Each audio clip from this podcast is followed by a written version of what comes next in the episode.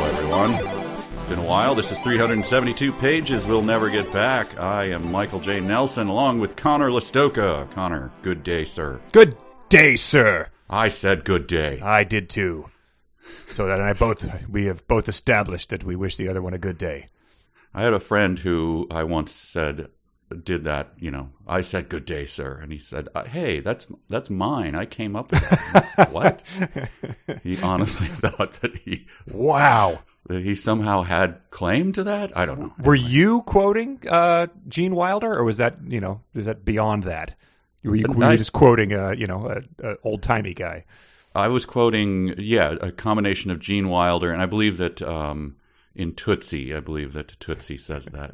So there's multiple version. sources that he could have uh, derived that from. Yes, yeah. I'm I'm not sure he was claiming that he originated it, but it, somehow he had ownership over it. There's so been a uh, a bit that I've been working workshopping in my head for four years now, probably, where a uh, a guy is at the uh, at the at a urinal and he does the thing. Uh, people don't. I don't think a lot of women might realize this, but he, he does the thing where he spits into the urinal before he starts peeing. Oh, yes. And then yeah. the guy next to him leans over and he's like, you know, uh, you know, I invented that. I was the first guy to uh, to do the spit into the urinal before you. Uh... Wow. Yeah. Trademark. um, well, that's not primarily what we talk about on this podcast. Uh, this is... It, it, it, you know, started to edge I've been up making there. my push, yeah. yeah. uh, this is the uh, podcast where we talk about bad books. We're, we've done so many of them, but we're now in the middle of uh, Stephenie Meyer's uh, blockbuster. Currently, I believe, still topping the charts. Let's see, yeah. But, uh, you know, it had to have been. Let's see, it's Amazon sales rank. Okay, yeah. It is and Midnight is Sun. To, Midnight uh, Sun. To get ahead of it. It is, uh, where is it? Number one on Amazon charts this week. Unbelievable. With that right now, currently sixteen thousand four hundred fifty-five ratings, and it appears, I mean, it appears, geez, the the out of those sixteen thousand five hundred ratings, four point eight stars out of five. What? That's I. Who, oh, come on! Uh, I, uh, I'm, uh, Do we have to dip back into the old gag of seeing what else these people like? I, we probably have to, because it is ninety percent five stars, four percent six, and then two one one. Uh, this this has to be a bot or a this is this That's is fake ins- news. This is a Chinese uh, hack, isn't it? It's uh, maybe the people have just uh, grown up and moved on who used to go and re- un unrank these things. I don't know. Doesn't bode wow. well for Ready Player Two, though. So, holy cats! That is uh, shocking to me, and uh, I guess we'll discover why as we dig into this book. Eh? Yeah, maybe there's that amazing, uh, you know, reverse twist where it, it unsucks in the end. It com- just com- compared to the Mister, which has only five thousand four hundred ratings, and its average is uh, is uh, four out of five, but it has ten percent of those are one star reviews, and eight percent are two star. So, I'll put you on the spot. Mister or this? Uh, Mister.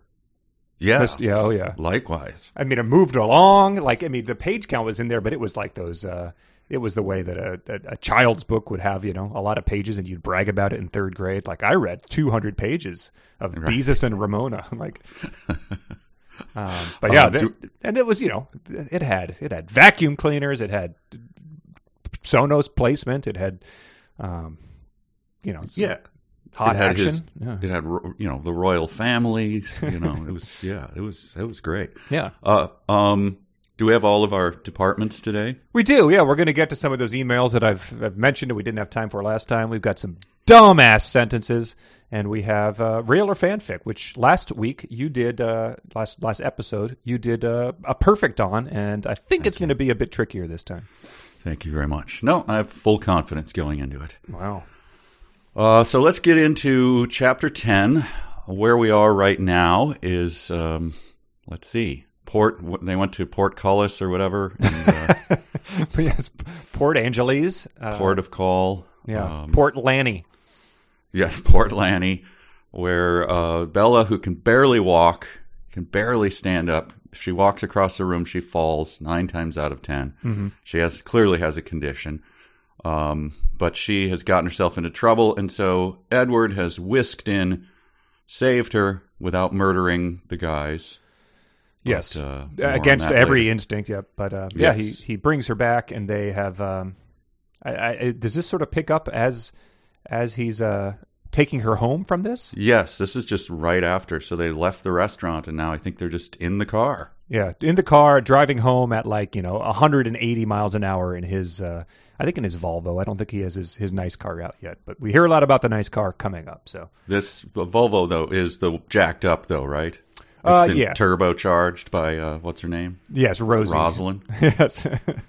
um, okay. So, yeah, it is capable of, of doing that. I, my association with Volvos is that, like, in, in high school in the mid nineties, you would have uh, – that was it was known for its safety, but you were yes. – they were essentially – like what the uh, what the Pinewood Derby kit came looking like before you carved it up. It was just like a or like a, the way that you draw a car as a as a kindergartner. You just do a the front, you do a box on top, and then the box on the back. Yes, it was fully a box. I think yeah. that uh, they were parodied actually as packing crates. Okay, they were so square. Yeah, before the Scion came out and was that it was the the, the Volvo had that uh, had that locked down. Right, but uh, yeah, so they're just uh, it's just you know. Idiotic questions in the car, but I'd like to start off with, and these are going to come hot and heavy, so I hope you're ready for this today. Oh boy, the Sonic Challenge. Okay. So we get in one sentence: uh, Bella was gnawing on her lip. The crease between her eyes was etched deep, and then just a sentence later, then uh, she sighed, still chewing her lip. So okay. I want, I want chewing your lip and a sigh at the same time. Okay, well, this is less open to interpretation than some of the other ones, like, um, but I, I'll I'll do it. All right.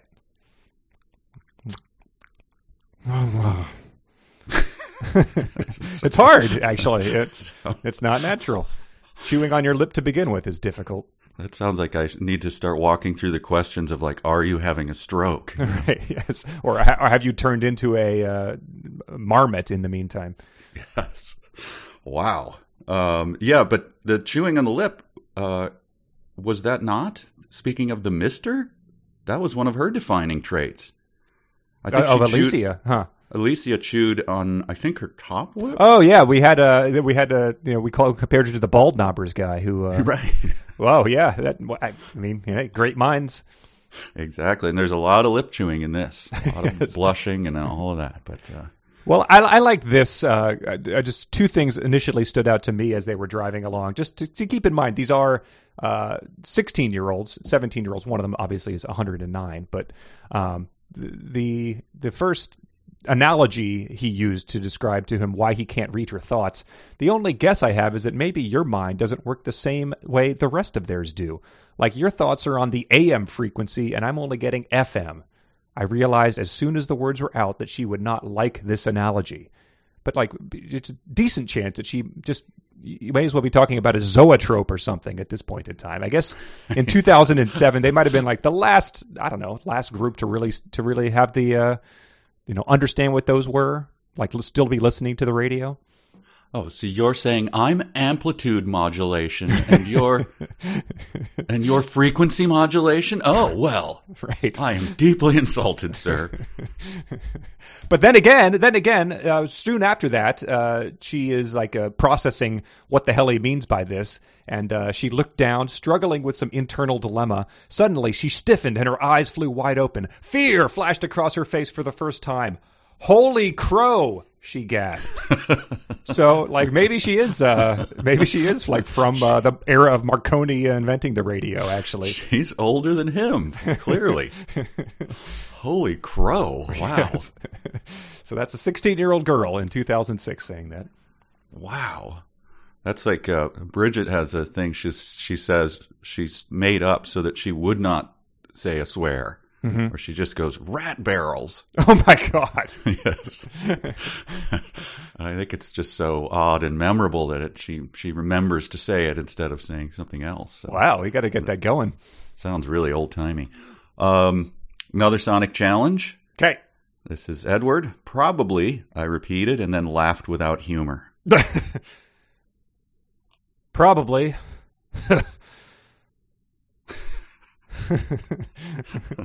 He's doing a lot of things with either without humor, with dark humor. So yeah, we got to parse these distinctions. Let me let me say probably then laugh with dark humor. Yeah, say it, do it, and then laugh with dark humor. Probably.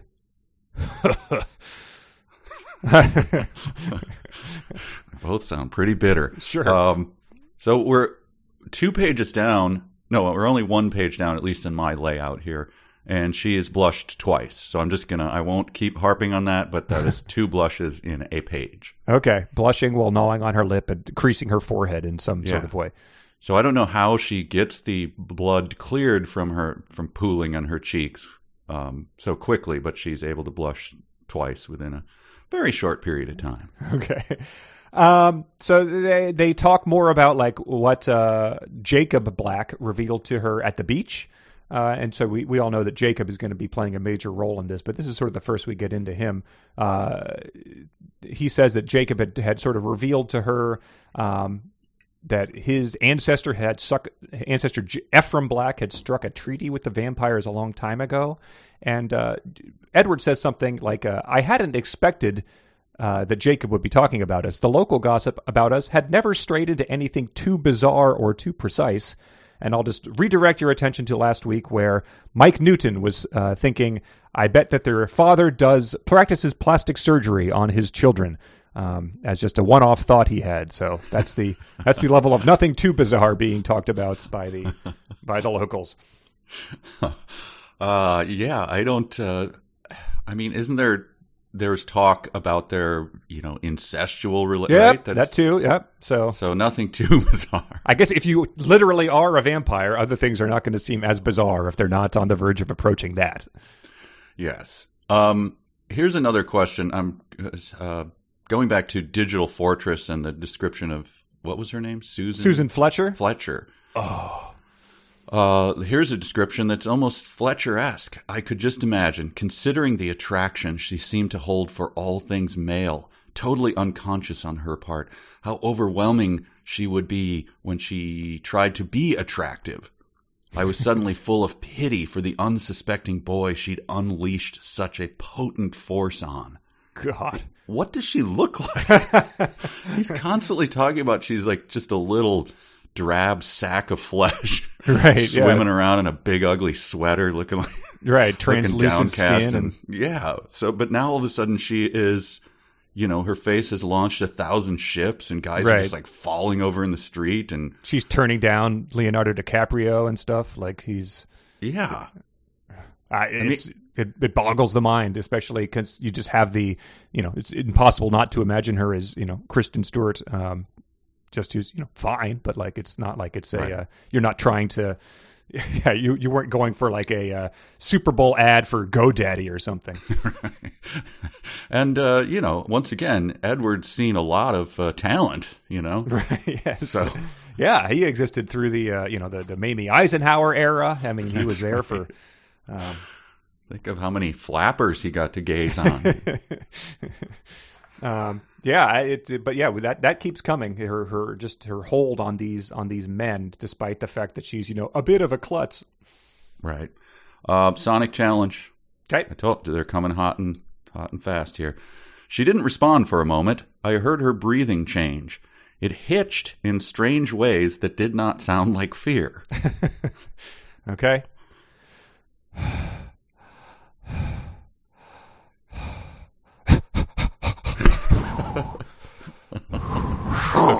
Okay.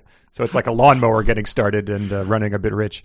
All right. So once again, are you having a stroke?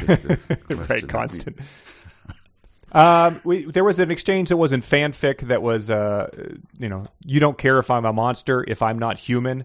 Uh, and she says, no, I started to wonder if she was entirely stable. Just worth recalling that attention to. Um, yeah. He, he brings that up. This, this comes a number of times in in this reading. Yeah, where he actually worries about her. But then she starts sort of grilling him on, uh, you know, she's she has accepted him as a vampire. She's riding back to the town with him, but she wants to know more about, uh, you know, so you're a vampire. I, I need to know about this. Uh, so she starts asking about the uh, the lore. How come you can't come out during the daytime? I laughed despite her request. Her research had not netted anything unusual, it seemed. Myth, I told her. Burned by the sun? Myth. Sleeping in coffins, myth. And so I just wish that it had, it had, I wish that she had kept going with this and it just sort of became obvious that, you know, all her questions about vampires were just based off of like the back of the Count Chocula box. So you, so you, so you hang out with a, with a strawberry guy? Myth. What about those two other, uh, the Mummy and the and the Wolfman that like aren't around much anymore? Myth. Did, are you just learning this from a cereal box? Damn it! You put your cape over your arm and then lower it kind of just below your eyes and then go, "Come here." You do that a lot. um, but yeah, he, she sort of uh, she gets to the point where. Uh, She asks him about the sun, and he says, oh, yeah, we don't come to school when it's sunny. And she says, why? But he will not reveal this for whatever reason. He doesn't say, oh, our skin um, sparkles. He he treats this as if it's like the ultimate knowledge that like will you know drive her mad as if it's revealed. So that, I guess that's just meant to be suspense for the you know physical reveal when he shows her. But it's kind of I, dumb I think, when you know what it is. Yes, I think it is Stephenie Meyer like trying to fan service of everyone going, oh, we know what that is. It's gonna be so fun when she gets to see it. Which and is I guess if, super dumb. Sure, if that was the way the original book worked, this obviously has to play along the same way. But uh, sort of, yeah, it is very dumb when you know what it is. Sonic Challenge. Yes. I'm serious. This is him. I'm quoting him. I'm serious. I was battling with myself so strongly that the words came through my teeth as a growl. I'm serious. A little bit of a Batman, which is where uh, are they? Yeah, coincidence. Uh, there we go. It all it all gets circular. And following it right away, we'll just get these out of the way. This is my last one for this chapter. My last Sonic challenge. Okay. Never say that. I hissed. Okay. There, a lot of hissing too. I just mm-hmm. like to point that out. Never say that.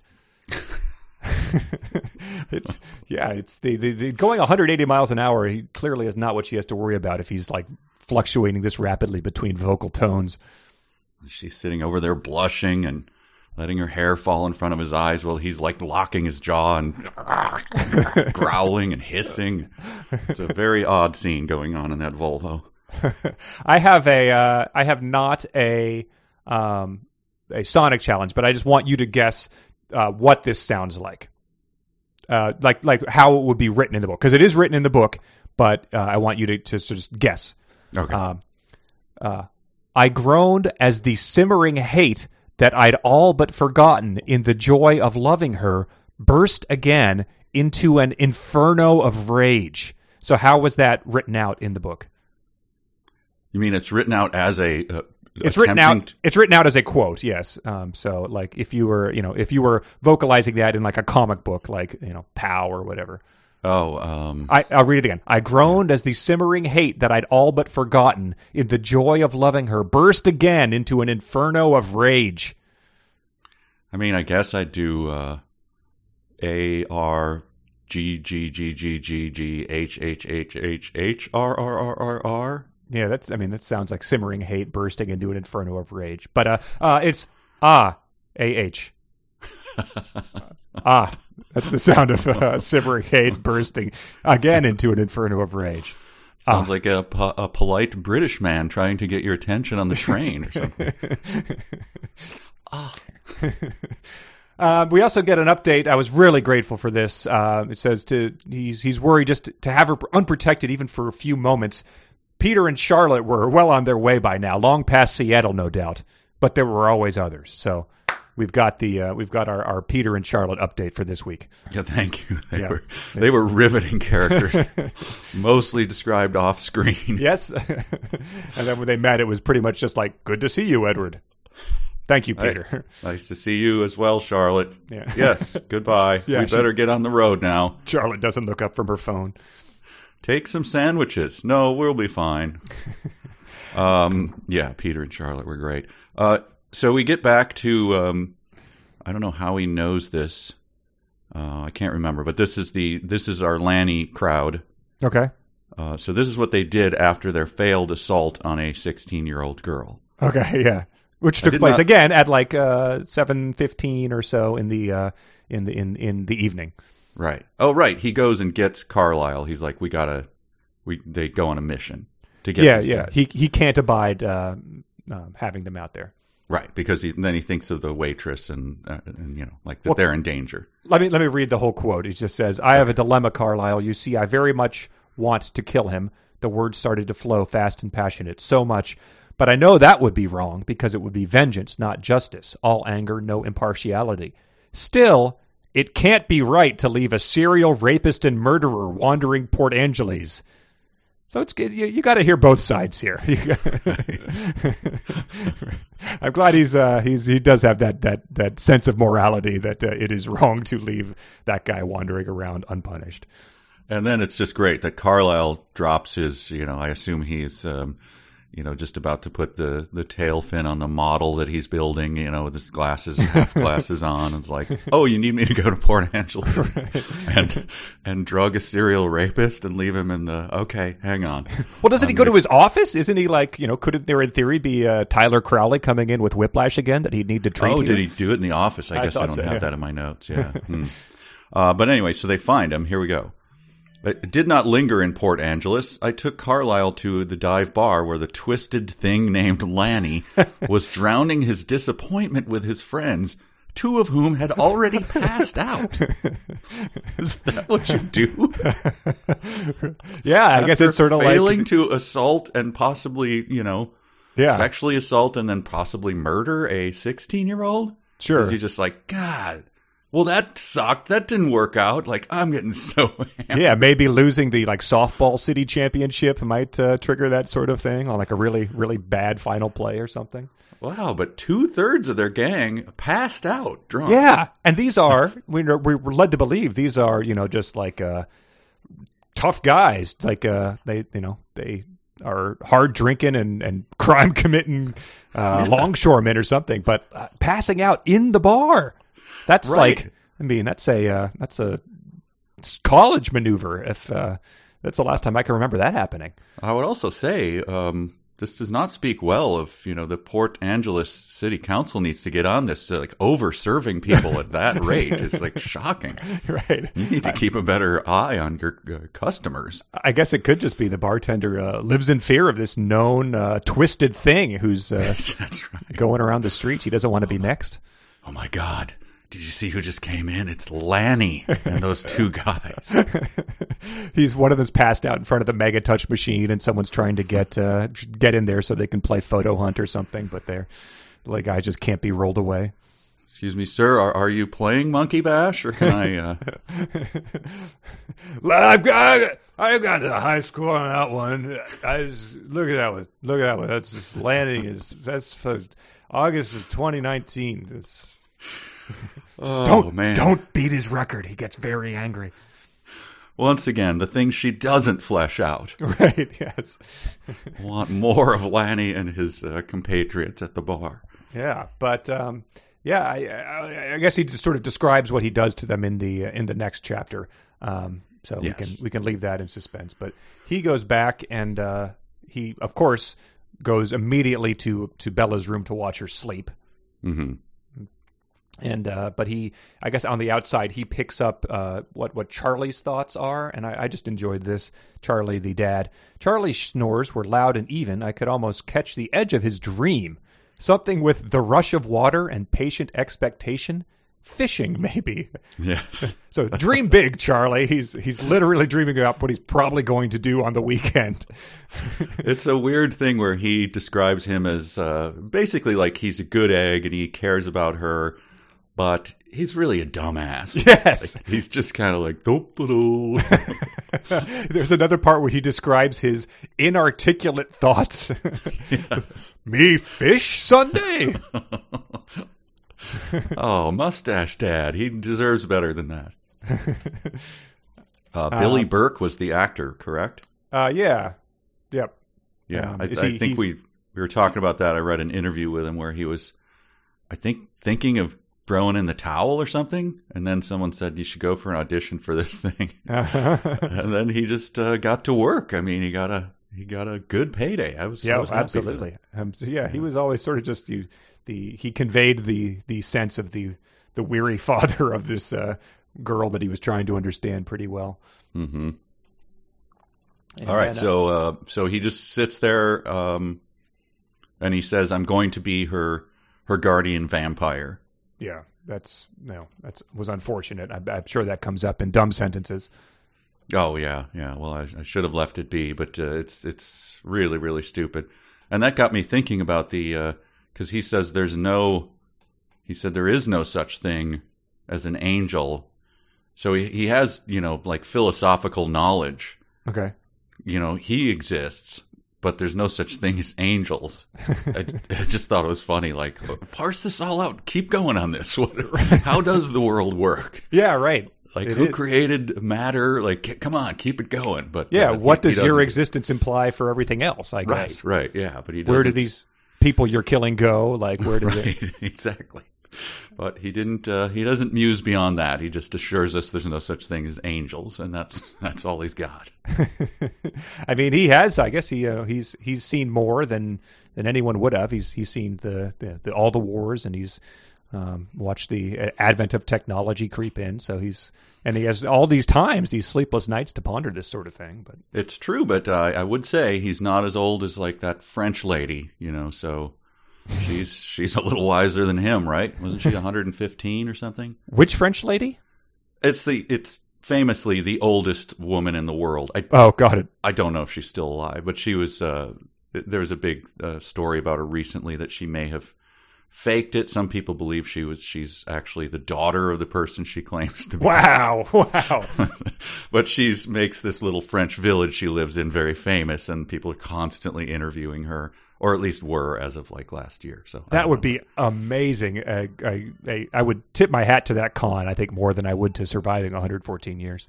Yes, and and there's a, because she her records are in some you know monastery, and someone's like, ah, she just went in there and faked. It's like what a weird thing to do. Well, imagine sizing up the point where you're like, all right, I think I look old enough to pass right. for my mom now. Like I look uh, careworn enough to. I've been out in the sun. Yeah, and then also doing that way back, knowing like this is gonna be this is gonna be great uh, eighty years from now. Right. I, I honestly thought I would get something that would, uh, would that would bring me to the grave. I did not expect to be this vital. Oh, anyway, all right. That's all yeah. I have for chapter ten. Yeah, it ends with him just giving us sort of building up her her Mary Sue bona fides a bit more. Um, he says, a ridiculously potent scent to demand my attention, a silent mind to inflame my curiosity, a quiet beauty to hold my eyes, a selfless soul to earn my awe. And just, you know, he, he just doesn't add in like the rock and bod that you would mm-hmm. um, just uh, just. We know it. We get it. You like her. She's attractive. Everyone's into her. She has a selfless soul. You probably could have left that off because it's not like she's actually going and, and volunteering and stuff. She was just nice to the nerd who wanted to go to Comic-Con. Like, right, yeah. And otherwise, she just is a very typical mopey teenager with very typical problems. And uh, right. as a one hundred nine-year-old, you should be a little wiser than two. Exactly. Just turn into a sack of emotions in front of her. Right. Um, but yeah, that's it for chapter ten. Um, but uh, we can move right into chapter eleven, interrogations. That sort of, uh, it does pick up where we left off with the story of what happened to Lanny. This is a unusual for this book. I, I like the opening sentence. C N N broke the story first. It's like, oh, what? What? Yeah. And uh, yeah, so it's the comeuppance of... Uh, Of Lanny, but here's what I don't understand. It Orlando Calderas Wallace? That was nice. Suspected murderer? Yeah. So is that Lanny? Uh, yeah, or Lanny is uh, short for Orlando. Lanny? I've never heard that as a Orlando. I was picturing Lanny as like some, uh, like a construction worker. You know, with the just kind of a dumbass Bubba construction worker guy. But uh, yeah, I don't know. Or it could be one of those things where they, they abbreviate his last name or something, like Lansford or something. Yeah, anyway. That, it just, but it's the, a twist. The, it's the like florid in, name just uh, it surprised me.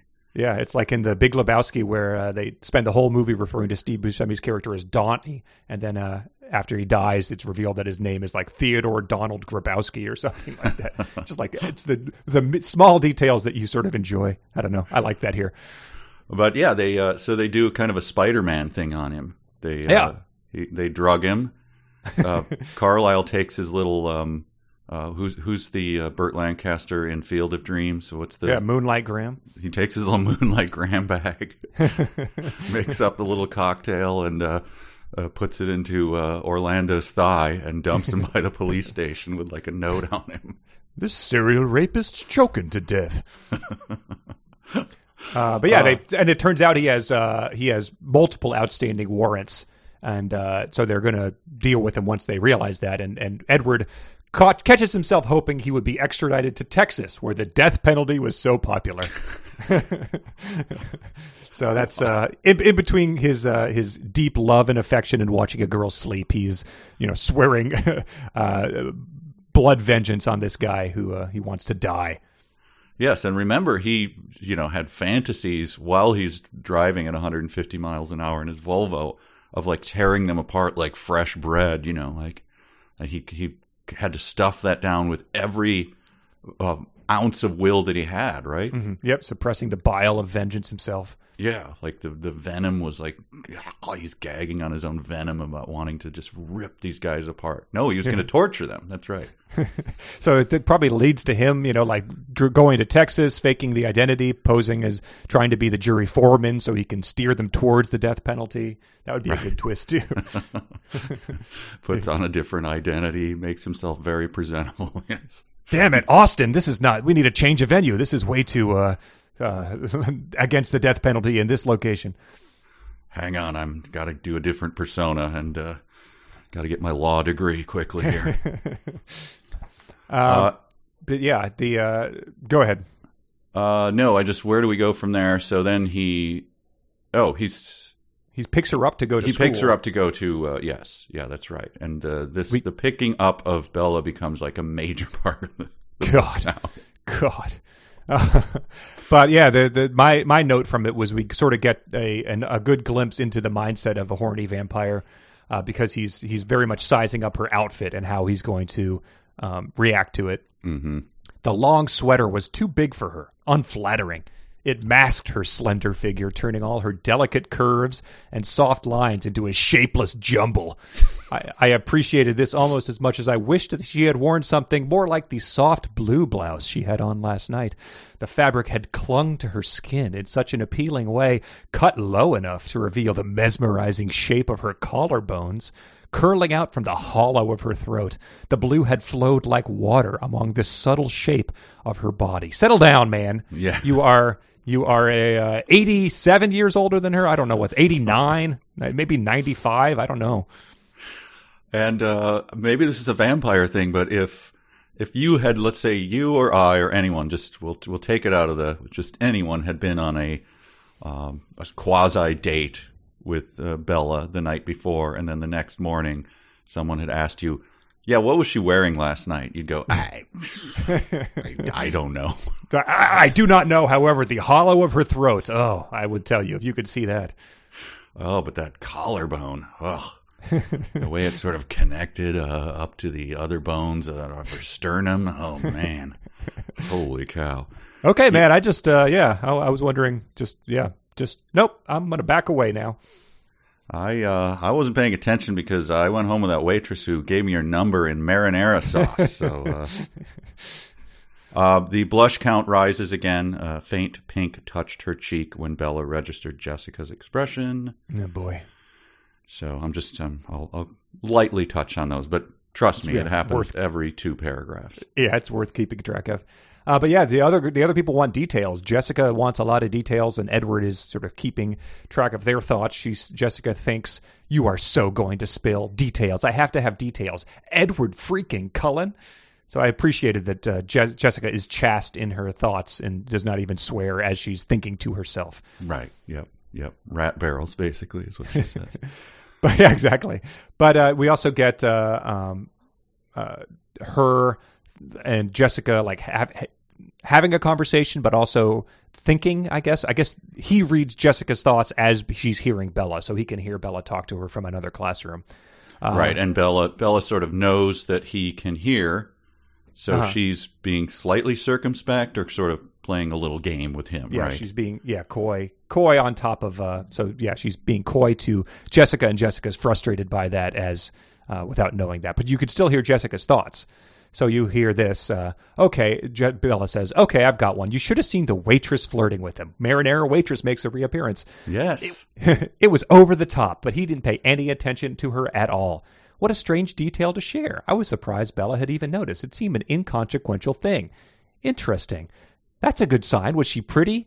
Hmm, Jessica thought more of it than I did. Very, Bella told her, and probably nineteen or twenty. Jessica was momentarily distracted by a memory of Mike on their date Monday night, Mike, Mike being a little too friendly with a waitress who Jessica did not consider pretty at all. So we just get more. Mike sucks big time. He finally goes out on a date with this person, and all he does is hit on an uggo waitress. He is just a horrible, lecherous creep, Mike Newton, who in the movie was sort of, I, I don't know, not inconsequential, but was just sort of a, a doofy just, dumbass. Just yeah, like, he was a poor man Shia LaBeouf. Yes. Uh, before that, though, I, I do like, I, I actually liked this little touch.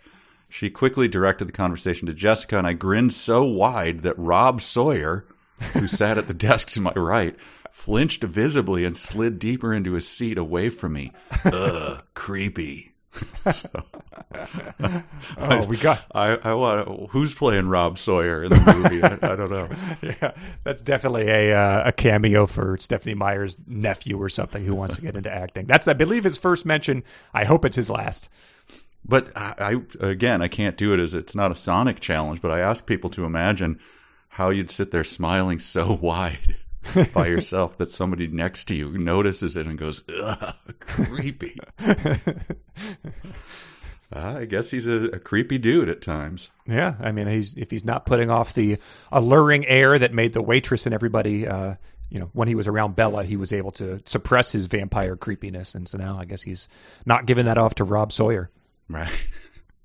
Rob Sawyer. The names, I don't know why the names crack me up. She, the she full doesn't... names. It's funny. Yeah, it is.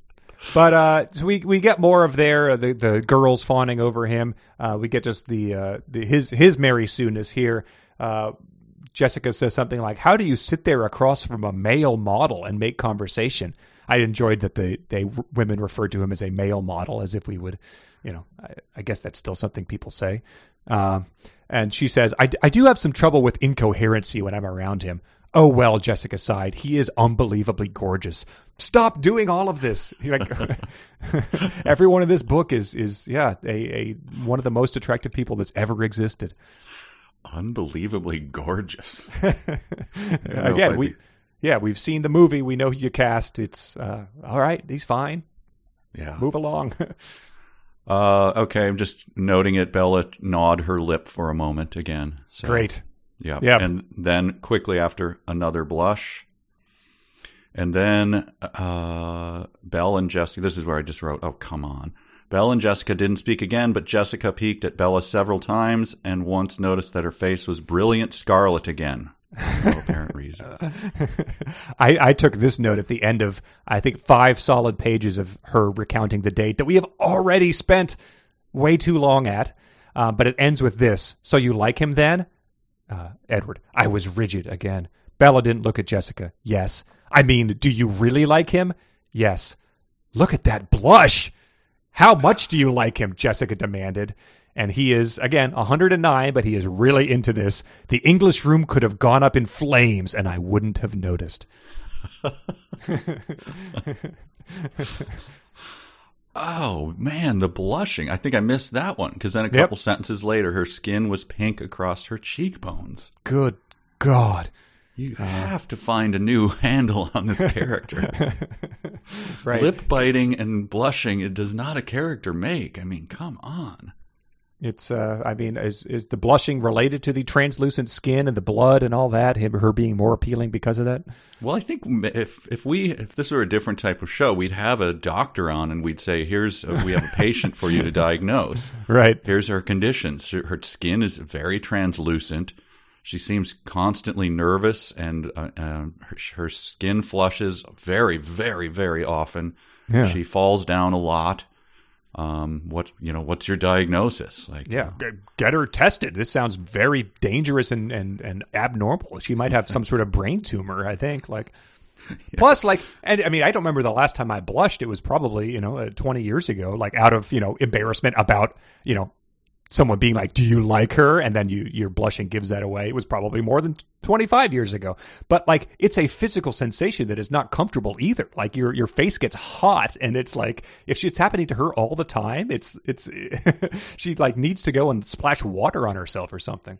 Yeah. And at the same time, so she's this little, you know, crumpled thing in a giant sweater, like blinking and blushing and creasing her face and everything. But then at the same time, he is utterly undone by her. Like, she got me again. She's so disarming. And she seems to be as wily as hell one second. And the next, she's like, whoa, she's just a sack of flesh. Like, I don't understand what she is.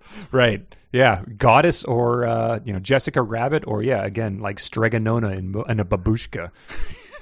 But yeah, no, but he's oftentimes rigid and firm at the uh, at the sight of this, and I cannot tell if that's uh, uh, the furthest she's willing, Stephenie Meyer's willing to go to make a sex joke, or if it is, um, it has to be, it has to be. But it, the rest of it, all the fantasies are off screen and all that, so I cannot tell if she's going for that.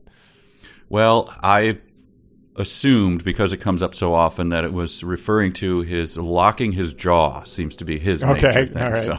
That would be another uh, doctor. As long as we got you on the line, um, we know this guy who's constantly, his jaw is locking up and he's growling and hissing through his teeth. Like, well, that sounds like tetanus and rabies combined. I uh, I need you yeah. to get both of these individuals into my office immediately. yeah. I, uh, yeah, and tell him to stop clacking his teeth at people, because that's a very good way to to chip a tooth. I mean, I'm I'm a doctor. I'm not a dentist, but I mean that's common sense. Don't don't go around clicking your teeth loud enough that people in the classroom can hear it. Also, that is a, uh, a trademarked move uh, by a Top Gun character. Uh, yes, that's well known in the in the dental profession. Again, not a dentist, but uh, yes. you know, they do mingle at our conferences sometimes. Uh, another description of her, as long as we're talking about her, as if any woman could hope to capture my attention from Bella. Absurd again. So there's no no woman on the face of the earth who is right. as hot as her. Yeah, it's just I, absurd to even think that that could happen. Right. I, I don't even I don't even know. Angelina Jolie at her at her absolute height walks through the the, the school in a in a in Oscar dress, and he's just like waving at her without even looking. Get out of here. Yeah, go bother Mike Newton. As if. Oh God. Uh, but they so they end up uh, going to Jim, or I guess she's she's worried about Jim, uh, I guess, before they have lunch, because she's, you know, obviously a klutz, uh, bordering on it being a serious medical condition. But I like this line. We all hated Jim, Emmett especially. Throwing games was an affront to his personal philosophy. And uh, they do not drill down more about it, but I really wish we had um, just a, a paragraph about Emmett's personal philosophy. I know, again. Um, because he seems to be just an amiable dumbass, but uh, if he, he he's he's established one. I thought that like one line from it might just be "bears are bad news," right? Uh, avoid them. uh, but that's when we're introduced to, again, the characters she does not give us are, are it's just so painful. Uh, Coach Clapp. Co- before my head could explode with impatience, Coach Clapp called the games and sent us out early. So it's, come on, I, more Coach Clapp, more. Right, a joke. I, I don't, I can't. You know, my my gym teacher stereotype is there was a gym teacher on The Wonder Years who was a really good, just you oh know, yeah, the, yeah, the guy in the tiny shorts and wearing a baseball hat and stuff. But uh, yeah, he is. He he is actually that is my one hundred percent my experience of every gym coach that I had. I'm sure they changed over the years, but in my youth, that guy was the gym coach. That was, it was spot on. Right.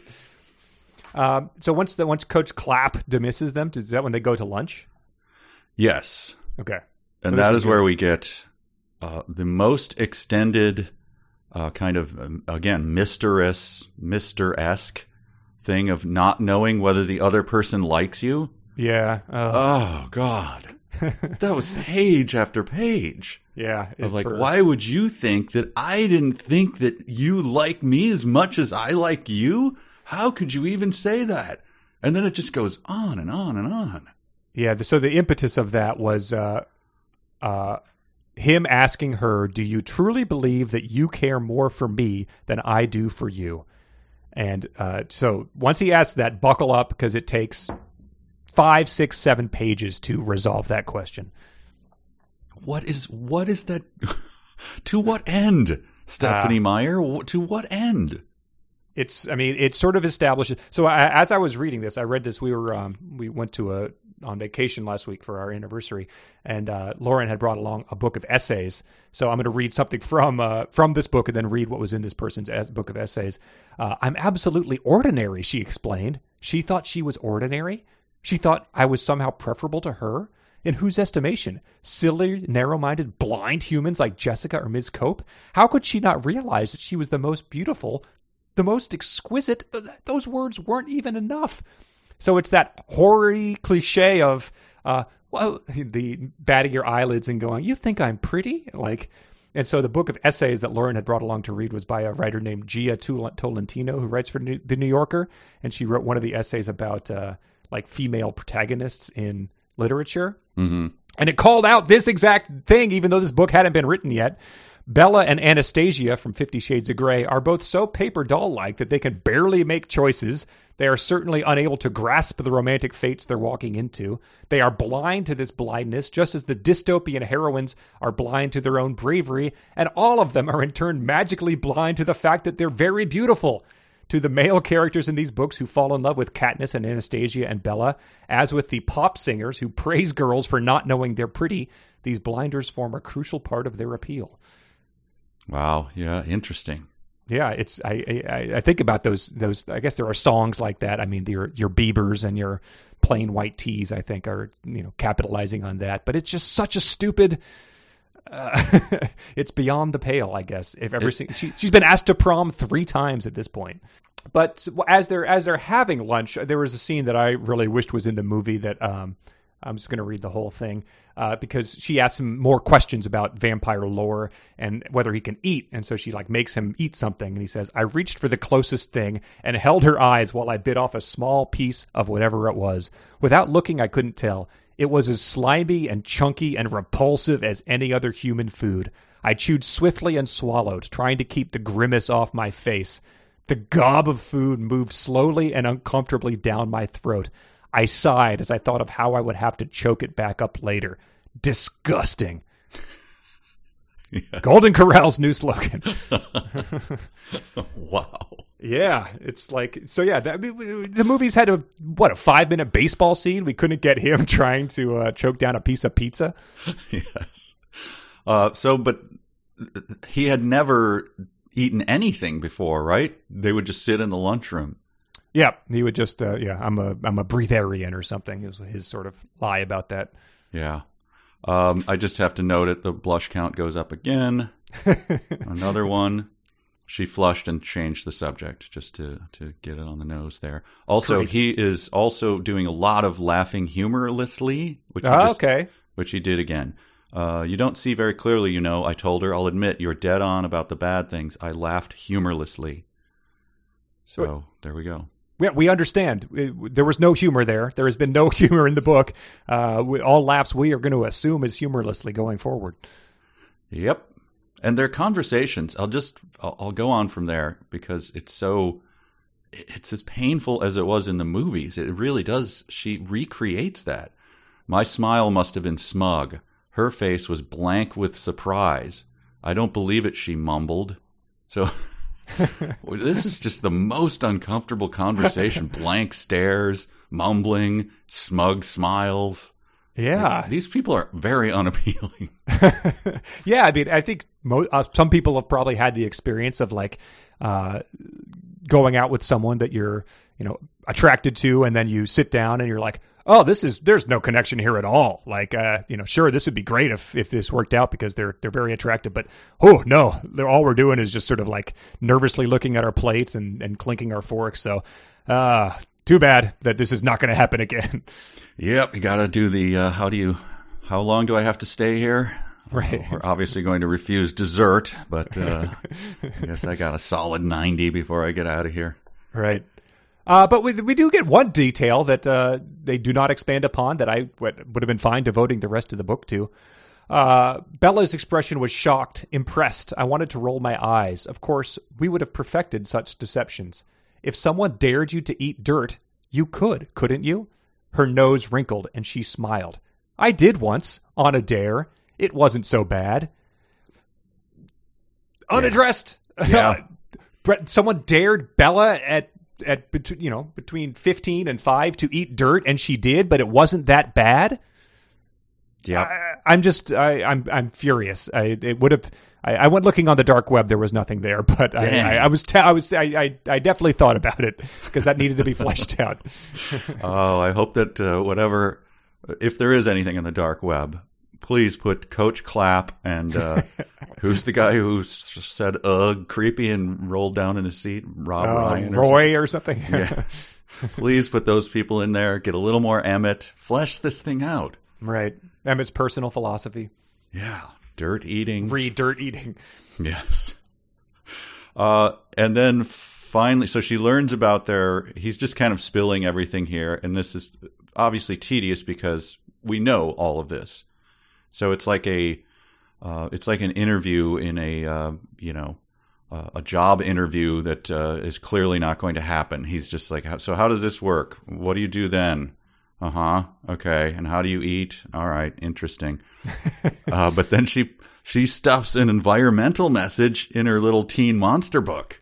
Okay. Because he says, of course, we have to be careful not to impact the environment with injudicious hunting. I told her, my voice detached and clinical. I guess that's a sonic challenge. Let me see if yeah. I can do it. Okay. Of course, we have to be careful not to impact the environment with injudicious hunting.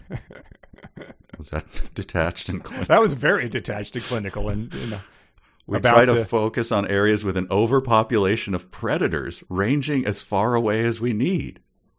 So again, like, are they consulting with the D N R? And, you know, right. We feel like this area might have an abundance of predators. Uh, we have noticed the prairie chickens are down by fifteen percent. So yes, you can take uh, you can cull some uh, right. some coyotes from this area. Right? Yeah, what, we got one of those guys that'll take you up in a helicopter to shoot wolves from if you want. But no, no, no, no we're fine. We're fine.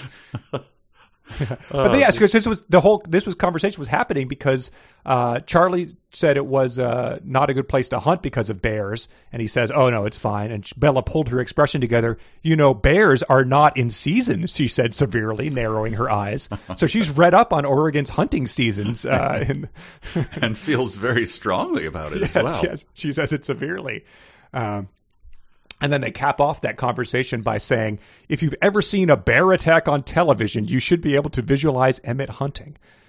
Um, so, yeah, what, what's your favorite uh, bear attack you've seen on television? I, I've got like a list of my top two dozen well, um, of that common thing we've all seen. I just watched, uh, because you sent me that thing about Coy- Coyote Peterson. Uh, that, that his oh, first, yeah, yeah, yeah. His first... Uh, The bug, the guy who gets stung by the guy who uh, lets, insects uh, on YouTube. Yes, giant desert uh, uh, centipedes Wasps, sting yeah. him till they're, yes, like absolutely something you shouldn't do. His first thing, the thing that launched him to stardom was a bear attack video where it was a like a trained bear, the, you know, like a movie bear. Yeah. And, and he did all the different possible scenarios. So that, I guess, since I just watched it two days all right. ago, that's my favorite bear attack. I actually do have a favorite, too. It was earliest days of, of YouTube, and there was a, I presume, like Russian talk show where they bring a trained bear on, oh, yes. sit him next to a woman, and she's sort of like, tee-hee, like looking at it, and then the bear looks at her, and it does like a perfectly comedic double take at her, and on the second one just launches into yeah, attacking like... her. That one is brutal. Uh, uh, that's that's fun. I'll put that link in the. Uh, I'll, I'll tweet that link out. Sweet. Uh, I only have one more thing about this. If you are, if you are done, I'm done.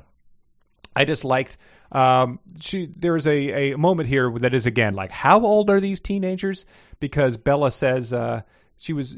He admitted he overheard her eavesdropping. She was immediately on the defensive. I'm not surprised you heard something you didn't like. You know what they say about eavesdroppers. And then it cuts to Edward's thoughts. Eavesdroppers never hear any good of themselves. That was the saying. So they're both like silence do good, uh, you know, proverbs from uh, colonial times. They're both intimately familiar with. I've, I've never heard that saying. Uh, I have never heard. I noted that one as well. Like, they're both so familiar with it that they don't even need to. Right. Yes, yes, I know. I yeah, know. It's like, you know, uh, you could complete uh, a penny saved is, I know, a penny earned. But like a stitch in time. Yes. Yes. Yeah.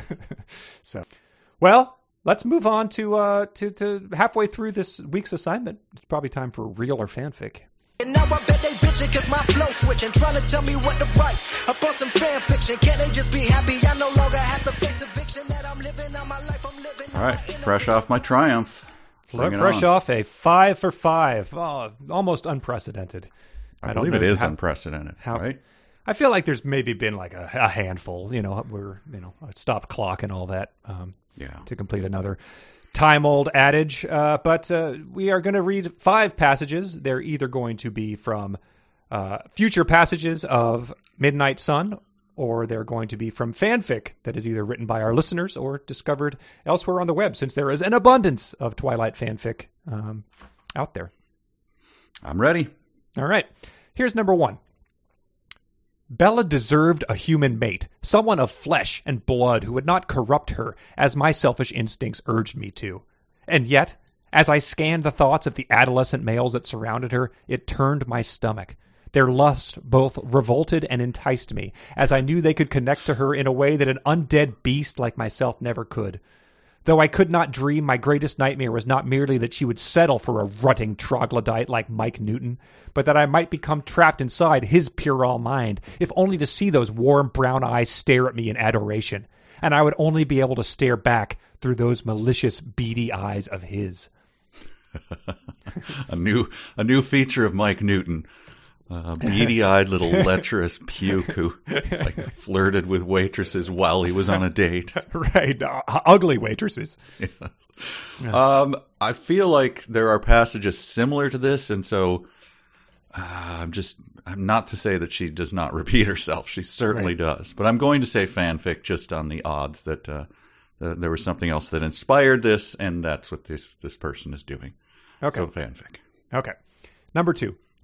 One day, when they were young adolescents, younger than Bella was now, perhaps prompted by a teenage rom-com on T V, though Alice had told me the consumption of media would change quite a bit in the next decade, she was waiting for certain companies to form so she could invest in them, one of the children would ask Bella what her high school prom was like.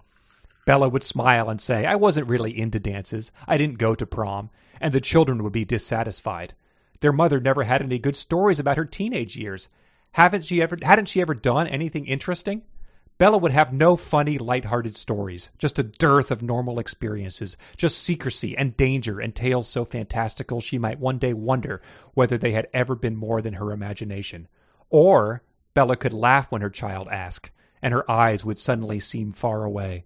"It was crazy," she would say. "I didn't really want to go. You know I'm no dancer. But my lunatic best friend kidnapped me for a makeover, and my boyfriend took me over my protests. It wasn't so bad in the end. I'm glad I went. At the very least, to see the decorations. They were like a budget version of the movie Carrie. No, you can't watch Carrie. Not yet." What? That is a, a weird speculation on... Uh... Oh, now the question is, is it... Uh... Are they trying to? Is it a hook? Speaking of our fishing the other day, yeah, yeah, we just did a fishing with Rifftrax thing. Sorry, I'm musing here. I, I'm going to say, and, and I love the fact that Alice uses her powers to uh, to speculate on entertainment companies. Getting that Netflix stock early. uh, but uh, I'm going to have to say fanfic. Okay. Number three. "I've already expended a great deal of personal effort at this point to keep you alive," I reminded her in a playful tone. "I'm not about to let you behind the wheel of a vehicle when you can't even walk straight. Besides, friends don't let friends drive drunk," I concluded, quoting the ad council slogan.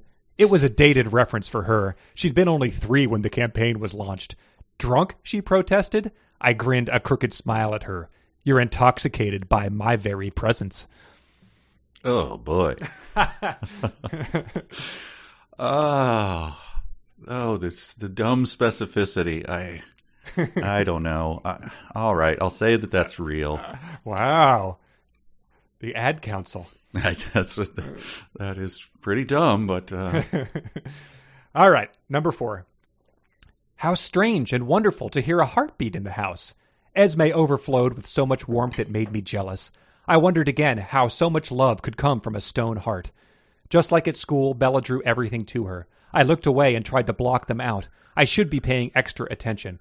I'd brought a meal into the house, after all, and at dinner time. I hadn't expected my thoughts to be distracted like this. I was suffering from sharing my family and sharing Bella. This was a mistake, even though I had to make sure the right vision became the real one, and this was part of that. A variety of human food was out on the countertop, the family pretending to be something better and real. They should have listened to me and just acted normal. Bella should have known what we are and properly fear that. She's already eaten, I said, making Bella glance sharply at me. Of course she got angry at that, rather than at something reasonable, like the vampires trying to make her feel she's one of them. Hmm. Oh, that's a little drier. Is it possible for me to change an answer? I think so. I mean, I you know, yeah, the, these have no bearing on each other. They exist in a vacuum. All right. I'm going to say that this one is real and the previous one is fanfic. Okay. The, so the ad council one is fanfic? Yes. Okay. Okay. I'm just playing the odds here. Okay, that's yeah, that's. I think it's it's good to go because you you, you never how, know how I'm arranging these either. Yes, I know, I know. Uh, number five, final one. I locked my gaze with hers, keeping watch for any sign of fear or regret or revulsion, and leaned forward. If she didn't want this, it would stop. It would be torture, but I would manage it for her sake. What I saw in her eyes was more startling to me than I anticipated. I saw love. I saw desire. I saw trust.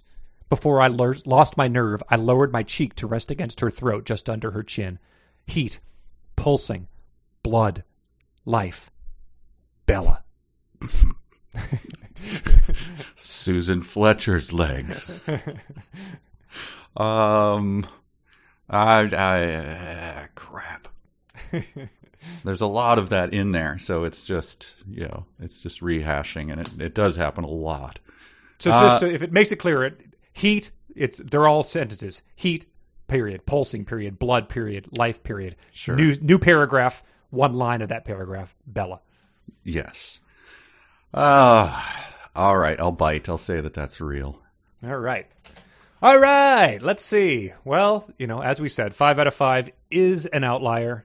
Uh, we're going to go through here one by one. Okay. Uh, number one, uh, this was the tr- rutting troglodyte, Mike Newton. Uh, you said fanfic. That was indeed fanfic written by Con. Beady little eyes. Yeah, yeah.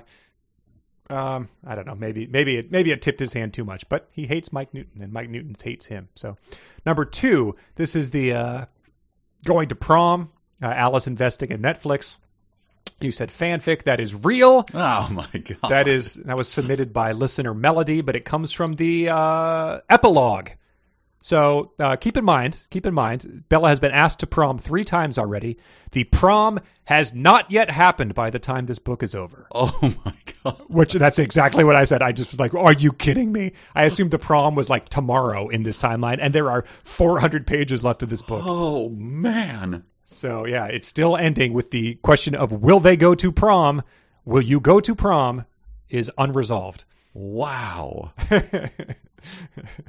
Uh, number three, uh, this was uh, the ad council. Uh, You're drunk on my very presence. You said you changed to fanfic. This was real, submitted by listen, submitted by listener Steve.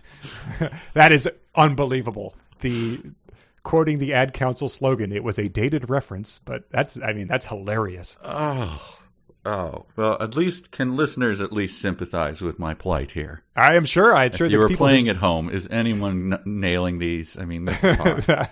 Yeah, because I that honestly, if that was submitted as fanfic, I may be like, send me one that's you know, but don't don't try to be funny here. Yeah, like, come on, yeah, don't, come on. Uh, but anyway, uh, number four, uh, you said. This was um, variety of human food. She's already eaten. He brings her home for lunch or whatever. Uh, you said real. This was fanfic written by Marie. Very bad week for me. Yeah.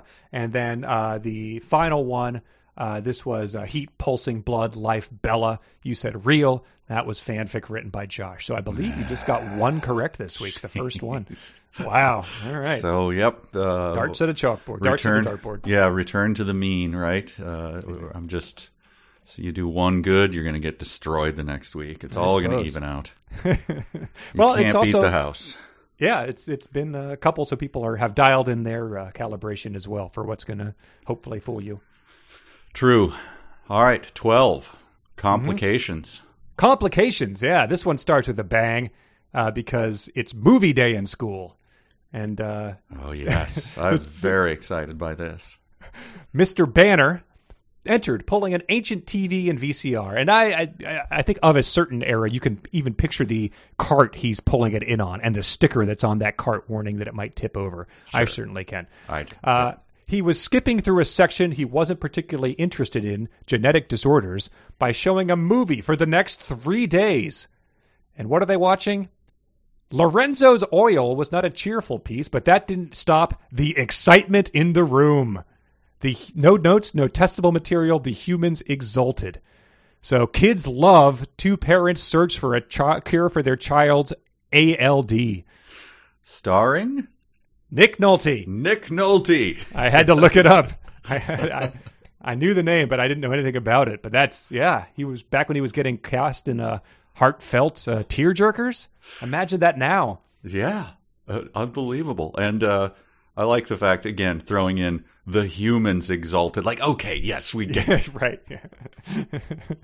But yeah, I mean, I remember like, you know, the senior year science class, like this is done. We're going to watch uh, Dante's Peak or, you know, it's got a volcano. We were studying geography, you know, uh, rocks or whatever. Like this is, you know, we all know what we're doing here, but they're still excited about Lorenzo's Oil. What was that movie with uh, Harrison Ford and Brendan Fraser? Oh, Nick oh, Nolte doing remember. that Brendan Fraser line, like uh, "We're gonna, mommy, we're, we're gonna get you better, champ." Yes. The doctor said we're gonna get you some new medicine. There's a very strange line reading in that movie. I know this is extremely specific, yeah. but yeah, yeah, I don't think it made a big impact. But then you, it, Harrison Ford sort of was uh, Nick Nolteing with the "I already work around the clock." That's right. That's right. That line. Yeah, we're gonna need to work around the clock together.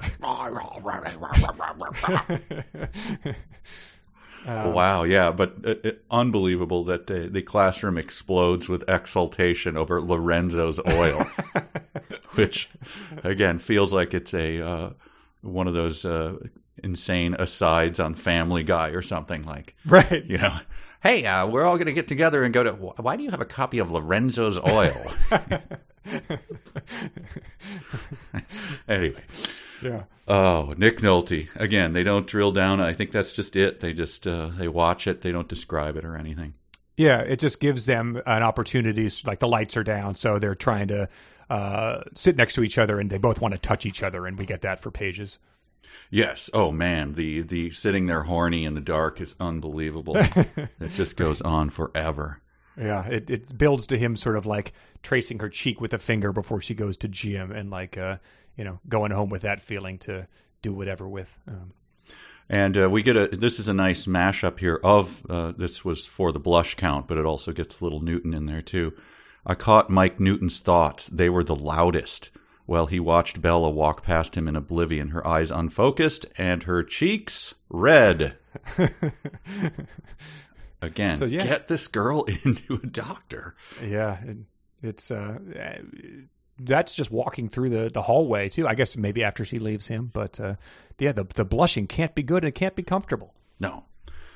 Um, uh, so my next thing is just about the whole, there's a big uh, shtick of getting the one a Ben guy to ask out the other girl. My God, yeah. We get the oh, vampire man. Cyrano here.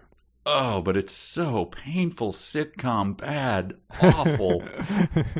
Yeah, it it, it so so Angela, I think, helped him out by like saying, "Oh, Bella, you should you should go to dinner with him or something."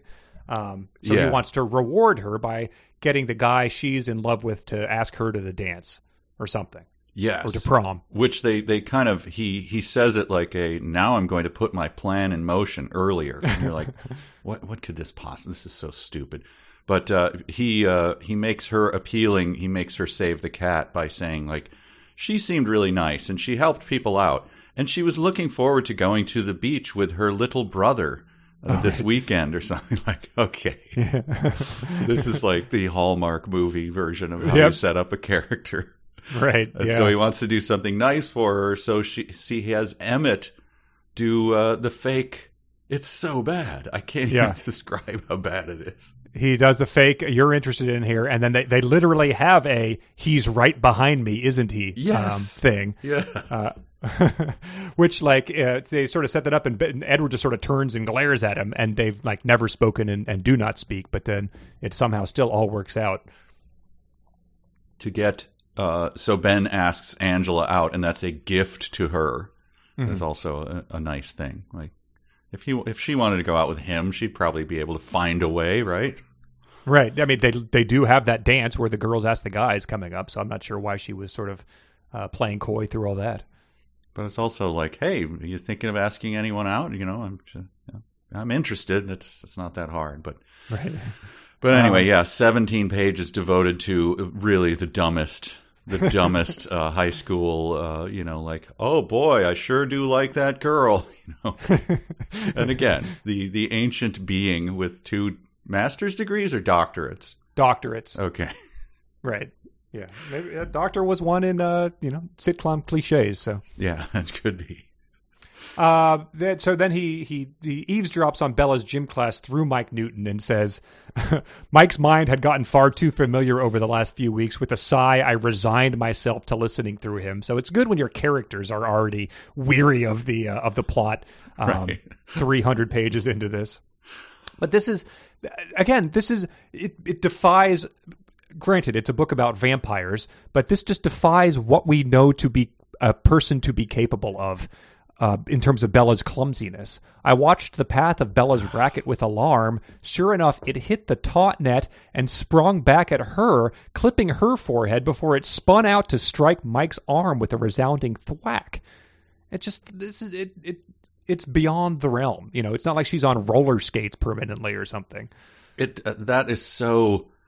It was so on the nose that that one really annoyed me. Like, I'm clumsy. I better not play badminton because something might happen. And then immediately she hits the net so hard that it slams into her head.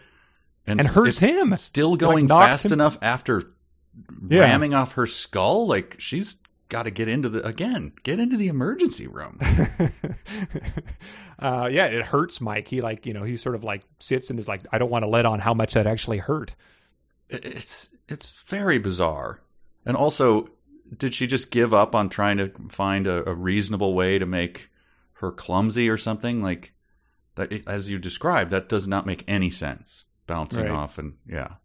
And and the way that it ties into, you know, attracting uh, violent mobs who want to kill you when you go out in public is, you know, it, it's, a, it's a bit of a reverse slippery slope there. Like, that's a, it's a that escalated quickly type of thing. Uh, Coach Clapp, though, does appear... Sorry, Newton. That girl's the worst jinx I've ever seen. Shouldn't inflict her on the others. Wow. So I guess she is walking in like, um, you know, Curly from the Three Stooges and just mayhem from the second she gets in the... Oh, don't let her carry that ladder. Uh-uh. uh, can we, Coach, is it okay if we walk this uh, large sheet of glass through here right now?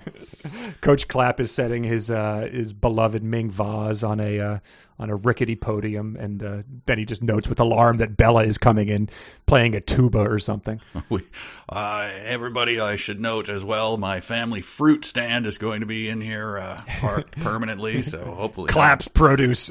Yes. uh, and in that, uh, uh, just the blush count goes up. Her skin flushed dark red, M dash... She was embarrassed. My God. So now we're we're explaining what blushing means again. Even though she's... Have we had is this is this unprecedented in terms of in uh, our our our canon here? Like I, I honestly don't know. Like what else we've we've we've fixated on that's been this much. I well, I mean, I think lip chewing went high, but I don't think it was this high in the Mister. Um. Uh-huh. Yeah, I mean, I guess by the end of the book, we'll figure out whether there's more of his jaw locking and him hissing and growling or whether mm. she's blushing. But right now, the blushing is, is ahead by a long chalk. So, all right, okay. We'll see. Um, um, I'm going to follow it up right away with a sonic challenge for you. Okay. She sucked in a ragged breath, and only then did I realize that when I had started breathing faster, she had stopped breathing altogether. Okay, just read the read it again. She sucked in a ragged breath, and only then did I realize that when I had started breathing faster, she had stopped breathing altogether. So you play her and I'll play him. Okay. Okay, ready? And begin.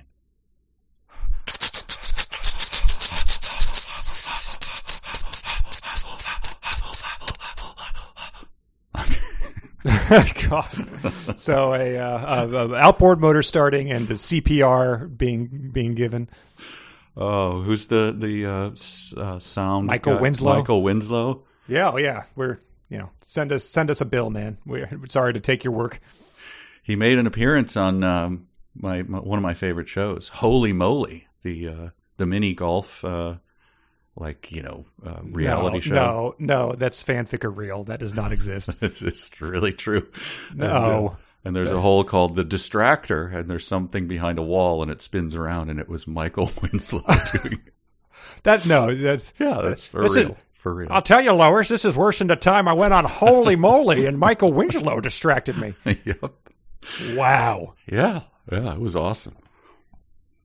Is that just? I mean, I guess you know, Floor is Lava is on Netflix, and they're they're just reeling out all the all the pilots they filmed because they have no new shows. But no, it's I mean, it's you know, it's Rob Riggle and uh, the oh, other wow. the other guy is Joe Tessitore, who's an actual you know E S P N golfer. Guy. Or, okay, no, yeah, but he's oh, like announcer, yeah, and it's a very funny straight man and you know goofball situation, and it's all just stupid fun. So wow, but it's right. actually kind of funny. uh. Uh, so yeah, Mike is upset. He he says, "I hate Colin. I wish he would die. I wish he would drive that shiny car right off a cliff." So it's you know that's taken to the next level from any real grudge I had in high school. I certainly disliked my share of people, but I don't think I was ever vocalizing th- to that extreme. Yeah, he does that a lot. Thinking about that, so yeah. But See, then they go they go out and uh, uh, Rosalie's car, I guess, had been driven to school because Edward had picked up Bella, but uh, it's attracting a lot of attention. I wound, and, and this is just, a, I don't know, it, it amused me. I wound through the throng of lustful boys to my own car. After a second of hesitation, Bella followed suit. Ostentatious, I muttered as she climbed in. What kind of car is that, she wondered. An M three. She frowned. I don't speak car and driver. It's a B M W. What response did she want to, what kind of car is that? Yes. What? You can see the... the... B M W badge is, I would say, prominent. One yeah. of the most famous, uh, as recognizable. Yeah, yes. I mean it's. So, yeah. y- do you want me to tell you, like, if you're staring at the Ford badge on my uh, on my car, to tell you, t- oh, it is what it says it is. It's a Ford, right? And any it's other a... answer is like I'm being a jerk about it, right? Yeah, I guess you'd say like, oh, it's a Kia Sorento. I don't, I, I don't know, but like. Yeah, it does. It does seem like, you know, it's a B M W. That's a given. Everyone can tell. That's the whole point of having a car like that. Right. Um, but I, I also noted in this section, because it really gets down into this car stuff, is like, and we thought about his his secret identity being a high school student is kind of strange. Like maybe glass replacement specialist, because he, he says here, I opened my eyes and stared at the microscopic pits and flaws in the windshield, oh, yeah. as though there were some solution hidden in the imperfect glass. So, you know, just kind of uh, come up to people and say, hey, can I diagnose your windshield? I think it needs a replacement. And you know, yeah, he's I one of those guys in Southern California parking lots that just like, hey, I saw you got that dent. I could suck that right out of you while you're, uh, while you're in uh, Ralph's or something. Exactly, yeah. Uh, but yeah, as they're driving back, she keeps grilling him, and it's just like it. She wants details of along the lines of. So she knows he's a vampire, and she knows you know the basics of what that entails. But it's almost as if she learns he has some sort of like minor medical condition, and just keeps like grilling him on, like like he has a you know irritable bowel or something. Like she just says like, "I apologize for scaring you," and then my smile vanished with the momentary humor. I uh, didn't really detect that. But it was just the thought of you being here while we hunted. That would be bad. Uh, the mental picture was too much. Bella, so vulnerable in the empty darkness, myself out of control, I tried to banish it from my head. Extremely. Because? It's like, I just told you I'm a vampire. Yes. I kill animals and drink their blood. Why would you want, you know, you have a you have an irritable bowel? Like, so does that mean you can, you know, eat spicy Indian food? What, what, why do you need more information about this? Like the, the, the baseline of this is well established for what it means. Yes. And he, she continues our, our intrepid author continues to describe his choking back the burning thirst. Mm-hmm. Um, and so right after just continuing to read where you were, I took a deep breath, concentrating for one moment on the burning thirst, feeling it, managing it, proving my dominion over it. And the amount of dis- discussions of this burning thirst, it's like, look, just the character has, um, you know, uh, GERD, you know, the, the yeah. ref- reflux disorder or whatever. Mm-hmm. Just we know that as a as a passing thing. You don't need to keep describing. Like th- this is the main thing that's happening. And so to keep yes. doing it is just like very irritating. Like, yes, yes, yes, we know. He yeah, wants to it's... eat her. Yes. It's sort of like a... Just a character who, yeah, uh, who wants you to notice the uh, something about them that's like, you know, to brag about it. But this is just, you know, they keep somehow finding a way to work it into a conversation. But this is not even worth that. It's something that just we we know he's a vampire. We get it. Yep. So we get a long discussion in a car again. Uh, so it's either cars, lunchrooms, or or uh, Lorenzo's Oil viewings in biology class. Uh, but yeah, so the, it, it ends with sort of like him being worried that Rosie is going to uh, v- vandalize his car out of uh, frustration that she, he spilled the beans about them being vampires. He calls Rosie a beautiful ogre, which I thought was funny. And uh, he, he, he, she sneaks in a dig when she says, Rosie was outraged that Bella would put this in jeopardy, that she would flirt with the darkness when she had other options. Rose thought she might even trade faces with the girl she thought of as homely, as if she, if she could have her humanity in the bargain. I just appreciated that Rosie is the only person who is uh, somehow not stricken with this, uh, you know, goddess of beauty that walks among us. How can that be, though? I mean, if she... She clearly, like every guy in the world. So are there people who are blind to, maybe she yeah, has a little I, bit of face blindness or something? I don't know. That could be. um, uh, yeah, I think that was sort of uh, that what I what I had here uh, for the end of chapter twelve. Yep. I got nothing else. Sweet. Well, then we get to the big dog. This oh, was boy. the, uh, this was, uh, I mean, it broke new ground, uh, this chapter thirteen, another complication. Mm-hmm. um, and it, it, it did so in a way that, I mean, we, we don't need to get ahead. We can get ahead of it. Just say like it has a lot of talk about uh, specific books and movies and T V shows that Bella's into. And it might remind you of uh, the first book we read on this podcast. Yes, indeed. And uh, this was, uh, we had talked uh, offline earlier about, I, I pulled up a review because I was trying to, I don't know what I was looking for, some sort of, uh, maybe it was just a plot thing or something. And a review in, I don't know, The Atlantic or something uh, that drilled down on this book and just called it just a slog and, I don't know, very, very entertaining, uh, you know, put down of a book. Mm-hmm. But called out this chapter specifically for uh, hurling a bunch of contumely at this one. And, and boy, does it deserve it. Yeah. Well, let's dig in because I've got some choice passages and some fun comparisons. But and, it starts and I off... also went to... Uh, I. Uh, I uh, did the thing of taking out a, well, we'll get into it and then I'll do it, but I'm just warning you that I did, uh, took out a business loan and I, I hired the players again. So, oh, uh, wow. Yeah. Okay. So that we'll, well I, we'll get to that after we, once we kind of get into what, what's going on here. Okay. Oh uh, yeah. I, you, you know, could have, could have talked to me before. We do have this, uh, you know, I, I guess you did sort of empty our coffers last time though. So. Yes. Yeah. I needed to. Yeah. So it's, That's, I, yeah. I mean, it's, uh, it's a short-term loan. Okay. So yeah. we'll, uh, it's pretty. As long as you're not selling your plasma or anything to make these, it's. No, I think though we both need to, we'll need to kick in and, uh, it's gonna. We'll need, we'll need to kick in. Yes. It comes up pretty quick. I forget. I'll look, we'll talk about it offline and it's pretty, pretty high. Did you, I mean, you didn't forge my name on the application again or anything. Because we I talked a, about it after that. I did a scribble in that space. I, they're not going to, I mean, when it gets back to you, you're not going to say, oh, this isn't mine, are you? Look, they ta- tank get, my credit for the last. Uh, yeah, let's okay. just get into that. Yeah. Okay. Yep. Yep. Okay. So it starts off with our uh, uh, beloved protagonist once again returning to her room to watch her sleep. He says, uh, I did not feel the usual guilt when I returned to Bella's room that night, though I knew I should.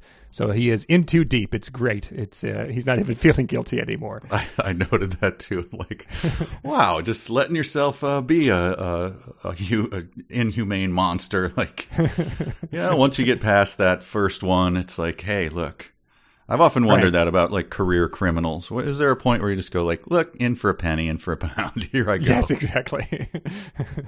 um, but then uh, this amused me. He's she wakes up at some point in time to, like, go to the bathroom to get a glass of water. Um, but so he's he's he's there. But so which which of his ungodly uh, vampire powers does he use to disguise himself so she doesn't see him? I, I, I assume he uh, you know, moves. He could run to super- Seattle in the blink of an eye. Yeah. Uh, uh, he could probably put you in his thrall uh, to make sure your your mind doesn't see sure, him. Sure. I sat on the floor in the farthest dark short shadow, dark shadowed corner of the room, and trusted that her human eyes would not spot me here. So he just he just goes to a corner and sort of stands like he's standing, you know, behind a plant in a in a yes. Looney Tunes cartoon. Yes. Um. Uh, just noting the blush count. She started to blush a little and unconsciously retreated deeper into her hair. So, is that blush sleeping? I don't know if that's in this section. Sorry, my notes okay. get a little sparer here. Yeah, but this could be when he when he picks her up. And it's also the um, the tracking of her heart rate is getting uh-huh. very annoying. I haven't started doing that, but have you noted that? He's like, yeah. he her can pulse quickened. As, yes, yeah. he can feel her heartbeat, and he tracks it like constantly. Like, then it skipped a little, now it's a little faster, now it's slower. So it's just like she's wearing a heart monitor that is named Edward, and it's reporting it. It's just very annoying. uh, well, yeah, he picks her up from school, and they've established that it is his day to ask the questions. Uh, because yesterday she was grilling him about all the vampire lore. Mm-hmm. And he, he starts it off by saying, there were so many things I didn't know. I decided to start slow. No, do not. do not go any slower. At some point in time when we were on vacation, Laura was like, you have so much left in this book. She saw where my bookmark was. And I was like, we are three hundred pages into this thing. uh, but yeah, so he's going to take it slow, which results in some dialogue. Uh, I'm going to read this and see if it reminds you of anything. Um, any, uh, for, this is a, ma- a major thing in our, in our Rifftrax canon. He says, uh, she's asking what her favorite color is. Brown is warm. I miss brown. Everything that's supposed to be brown, tree trunks, rocks, dirt, is all covered up with squashy green stuff here. That remind you of anything in particular? Yeah, uh, it kind of reminds me of uh, I Hate Sand. Oh, yes, yes. Ding, yes. ding, ding, ding, ding. I have that dialogue here. See that island? We used to swim there every day. I love the water. I do, too. I guess it comes from growing up on a desert planet. We used to lie on the sand and let the sun dry us and try to guess the names of the birds singing. I don't like sand. It's coarse and rough and irritating, and it gets everywhere. Not like here. Here, everything's soft and smooth. And th- there's a line after that that I think gets omitted in our, you know, in, in our canon, but she says, there was a very old man who used to live on the island. He used to make glass out of sand and vases and necklaces out of the glass. They were magical. Wow. Again, drill down on that. Give that yeah. give that guy his own eight-page section on Wikipedia. The right. old man who lived on the island and made necklaces out of glass. But what what is she doing here with this uh, the brown thing? And is that how you would describe? Is she trying to be funny, cute, weird? Is all covered up with squashy green stuff here? Is that, uh, I, is that how you describe flora? I, I don't. Right. We're all pretty familiar Moss, with I how suppose. Plants work. I, I don't right. know. Yeah, I mean, you do. Yeah, when I would travel back from Southern California to, you know, sort of uh, nor- Northern Virginia in the spring or summer, I'd be like, it is awfully green here, but you know, you get over that pretty quick. Yeah, but uh, she's from Phoenix. They have all those. Uh, it's Phoenix, right? That she. Yes, it's uh, hard to be uh, unclear about that as this chapter progresses. Uh, how is Arizona liking to rain, girl? Um, but no, there's there's ice plants everywhere. Those are squishy green things. Sure, they're literally yes, they're full of you know aloe is is, is squishy squashy green plant. Yeah, but they're they're everywhere in Phoenix. Yeah. And there's there's golf courses like it's like half golf course, right? That's pretty. It is green, the knock on squishy. It. Yeah, the, uh, they're the the greenest and squishiest grass surfaces. Yeah. Anyway, it's just weird that she was not familiar with how plants worked. uh, what what do you got next? Because I have I, I took out a lot of these just sort of like uh, it just gets very Klein-esque here. He just, they start listing shit that she likes. Well, I was trying to think of like if you were doing uh, what eHarmony, right, is is noted for you know, getting to the serious stuff instead of like, what do you, what are your favorite, what do you like and dislike, all of that. It's, mm-hmm. you know, you, you're talking about, if you want to get to know someone, don't you ask them sort of philosophical questions? Like, sure. what what is your view of the world? Like, what is your, are you religious? Are you non-religious? Are you atheist? You know, those yeah. are big things, right? Mm-hmm. Um, what is your favorite scent? Is, is one of his first. Yeah. It's one of his first uh, drill downs on that. And it's like, do you, do you have one? Would you think, I mean, maybe he's trying to be coy there because most people would have to go, wait, what? Right. I think it's yeah. the famous uh, Barbara Walters was made fun of many years ago for saying to, she had some dignitary on who I won't remember who it is, but said, uh, if you were a tree, what kind of tree would you be? Oh, is that where that comes from? Yeah, that was Barbara Walters, and she was made merciless fun of for that. Yeah. Uh, but uh, yeah, no, your favorite it is. Scent? Well, her response is good, and that triggers one of my uh, dumb sentences of the week. Oh, okay. Well, we'll leave it. But uh, well, let's get to the uh, let let's play the because uh, this is just a list of things of, of what Bella likes, and so this yeah. is where I, I called up the, the players, and uh, and they they did their little magic and wow, sent okay. us a pretty sizable bill, which did they we'll take care of. But I just don't know what we're. The, the difference between this and what we're able to find find for free on the dark web is just seems like it's not I, worth it's, the expenditure. You know, you know? I, if the players were, I guess I can explain it noticeably. This way. I forgot to re-up my NordVPN subscription, ah, so I was okay. unable to kind of go to the dark web, and you I just for- felt it was easier God, to do you, this. You forgot to have it auto renew.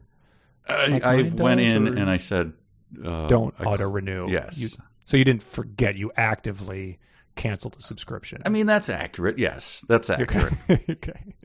But uh, so, yeah, so okay. uh, right. at great expense, uh, this is what we have uh, to deal with. This is uh, this is Edward drilling uh, Bella on her favorite things, her likes and okay. dislikes. So here we go. Take Let's it away, hear- players.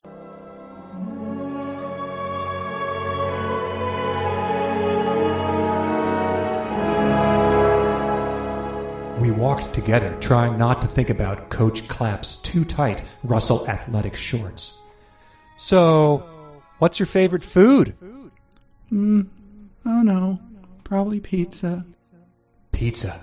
My God, was there no end to the mystery and wonder of this blissful creature? How is it she could even conceive from the depths of her warm and fragile heart to like pizza of all things? And your favorite band? Hmm, well, that would be Godsmack. Oh, my love, my angel, I stand alone as a masterpiece. May the powers of the universe bless your snow-white soul. And your favorite movie? Um, Son of the Mask, I guess. Oh, my sweet, my precious... Wait, Son of the Mask? Wait, Son of the Mask? All right, no problem. She's obviously the heart of my heart, my other self, as Shakespeare said. And your favorite um, internet browser? Um, Netscape. Damn it. You're jaw locked. Are you okay? No, no, I'm good. I'm good. Um, so, odd question. Uh, when an elevator opens and there's someone on it, how do you, like... Get... Well, you push into the elevator without giving them a chance to get off. Son of a... And when you're driving in the passing lane, how fast do you oh, go? Oh, I never move out of the passing lane, and I never exceed the speed limit. Nobody needs to go any faster than that. Keep it together, Edward. These are mere trifles. And when you share an office kitchen and you have dirty dishes, uh, do you just... You just set them in the sink. You set them in the sink so that no one else can use the sink. And they just sit there and fester. All right, we're breaking up. What? But we're not even going together. Alice doesn't need to tell me this future because it sucks. Well, well, you kill people. You have a book of Jules poetry in your bedroom. That's ten times worse. Hey, back me up, Mike Newton. Oh, he's right, Bella. That sucks. Hey, you want to do it? So, yeah, totally worth oh, it, I think. That, yeah, I've I've come around. Their uh, nuance and uh, ability to capture the character. I could tell that she she was blushing while that happened. So the guy that played Mike Newton Man, give that guy an Emmy. That was fantastic. Uh, but yeah, so it is a lot of like that. They, uh, what's your favorite Linkin Park song? Um, why did you Why did you pick that one? I'm not sure. That sort of thing. Uh, he he he grills her on. Uh, like you said, if you're pulling out a dating profile, whenever you say what's your favorite movie, that's a calculated answer where it's like, this is, I'm making a statement about myself more than it is, you know, like what, what, I guess there's people out there that watch their favorite movie every two months or something, but for the most, it's like, that's this movie I like, you know, it probably reveals that I have a good sense of humor or I'm sentimental or something like that. So right, that's, yes, that's it's, all we're... It's performative when you're giving your right. favorite. I remember years ago, they, uh, some magazine wanted to do, uh, it was like a highfalutin uh, music magazine.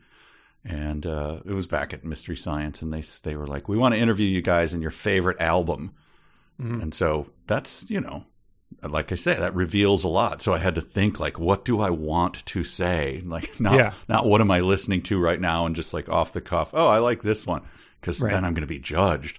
So I thought about it and thought about it, and then... After I had done the interview. Too basic, too obvious. Right, exactly. So then I was like, I hope that this will impress people. And I felt embarrassed after, like, damn it, I fell into the trap. Like, I'm going to try to make a statement with what my favorite, like, who cares? It could not be yeah. more ephemeral. But, and so you picked uh, Joan Osborne or? I picked uh, I Don't Like Spiders and Snakes by Jim Stafford. No, I I, I, I believe it was an Elvis Costello album, right? Which oh, okay. gives you, All right. yeah. Sure. Yeah, yeah. That's it. Well, nicely calculated. Thank you. Yes. yeah. Well, uh, so Bella's favorite book, uh, some books are uh, Little Women, which she reads pretty much every year, and she reads Jane Eyre pretty often too.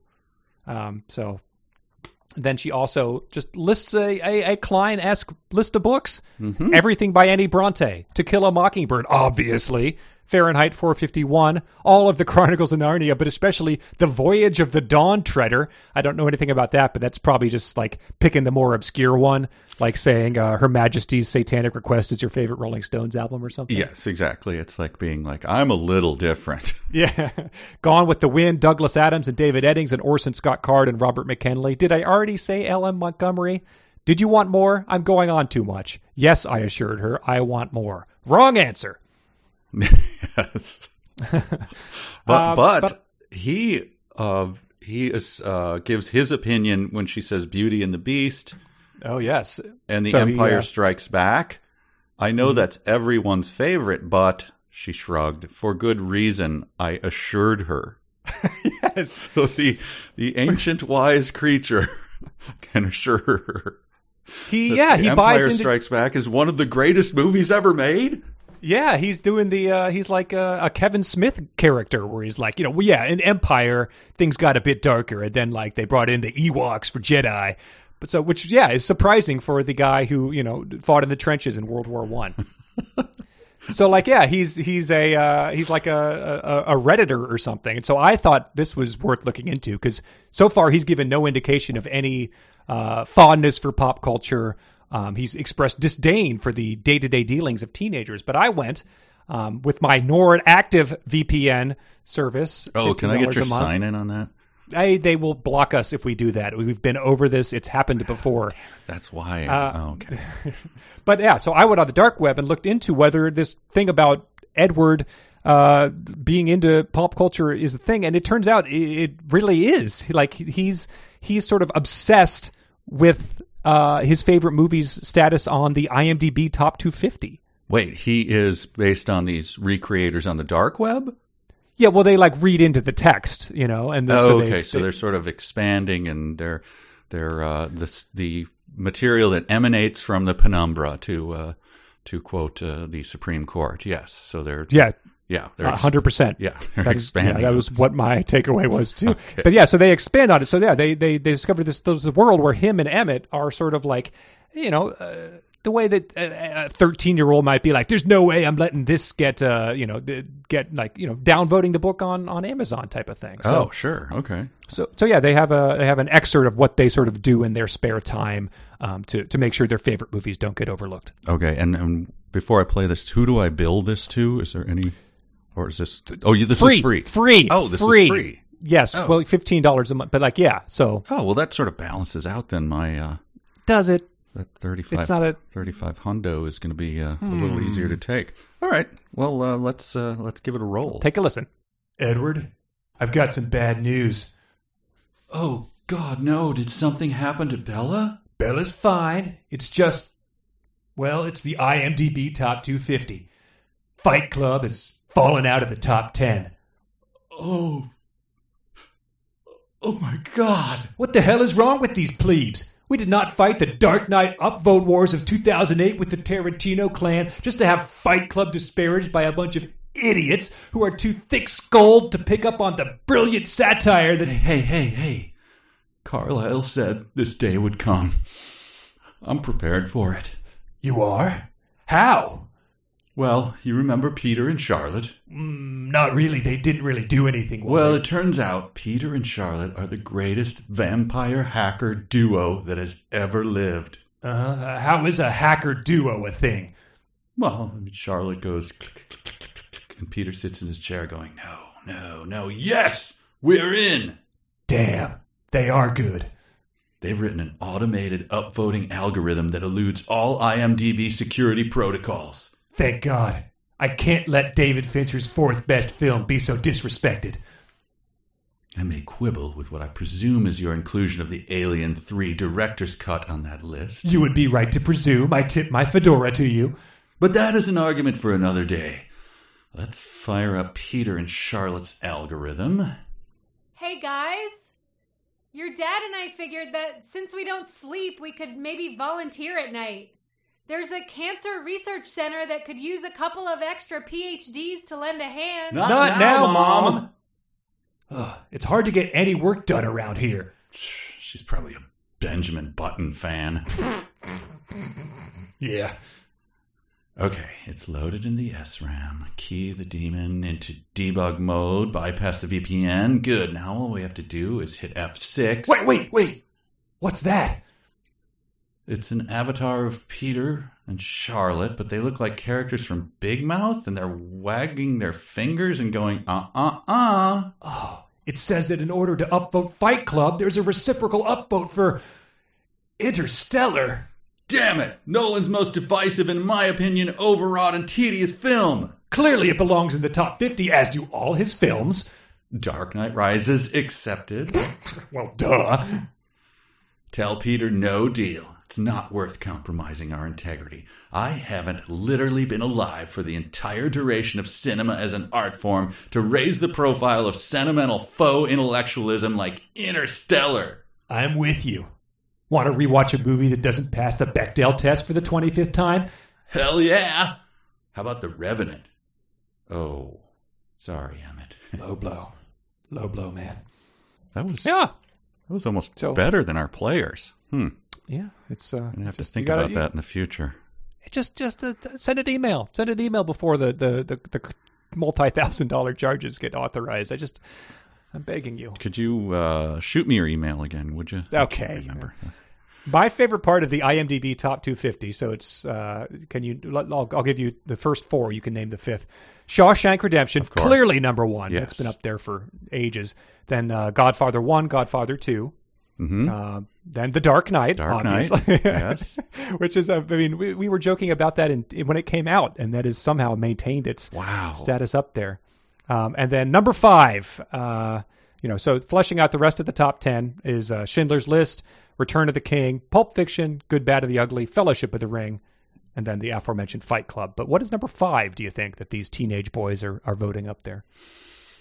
Hmm. Oh, uh, possibly. Um, what's the Coen Brothers bowling movie? Um, the, uh, Lebowski. Lebowski. Just because. No, that's shocking that it's not. That's number one ninety one. That's insane. Oh, uh, Inception. Uh, no, Inception. That's that's on there. Inception's thirteen. So okay. It is uh, Twelve Angry Men from nineteen fifty seven. Wow. So I don't know if there's a cadre of like uh, you know Roger Eberts out there that are uh, that are war- squaring off with their thirteen-year-old redditors, but that is a uh, is a very entertaining movie. Have you ever seen it? Uh, yeah, back in they made us watch it in eighth grade or something. Sure, it, but there's a, an actor in it who was very famous at the time, Lee J. Cobb, uh, which is a great name, but he yeah. uh, he starts at he's a you know character actor. That Fraser's dad. Fraser's dad. No, no, no, no, no. He looks like him. No. Um, but he uh, he chews the scenery so hard. Like, he starts off, he's like, I want this kid in prison. And by the end of it, he's basically just like eating the walls. And he's got giant teeth. He's like sweating. There's his hard shirt sleeves are rolled up even farther than they could possibly be. Like, damn it, this kid's guilty. And I want to see him in jail. Awesome. Back it down, man. Back it down. uh, well, yeah. Well, Edward would be happy to know that uh, Empire Strikes Back is rated at fourteen, by far the uh, top Star Wars movie on the list. Mm. Well, yes, for good reason. He was not wrong. uh, this was a, a, a troubling one to me, a, a puzzling one, I should say. It didn't trouble me that much. Though she'd only had seventeen years to explore, I felt surprised that she had not been to Europe, is the is what he's saying there. Uh-huh. Like, when you're seventeen, traveling to Europe is not really under your own control, right? Yes, yeah, it's I mean, dependent on whether your parents want to, you know, spend ten thousand dollars to bring the family to Europe. Yeah. I, I was nineteen when I went. I went to Hawaii, and then I didn't go to New York till I was in my twenties, and Europe was my thirties, like... Why is he surprised? I mean, that's not that unusual, is it? Uh, I cannot imagine. I, you know, especially they're in a pretty like rural community here, it seems like. So yeah, you're uh, seventeen years old. You live in Phoenix. Your mother is dating a minor league baseball player. You've never been to Europe. Your dad's a small town police chief. Yes. Like, I thought that's that's pretty uh, right. crappy. It's like, we live on the West Coast. If I was going to travel across the ocean, maybe I'd go to Japan too. Like. Uh, yeah. It's a little easier. Um, yeah, I don't know. That was that was odd.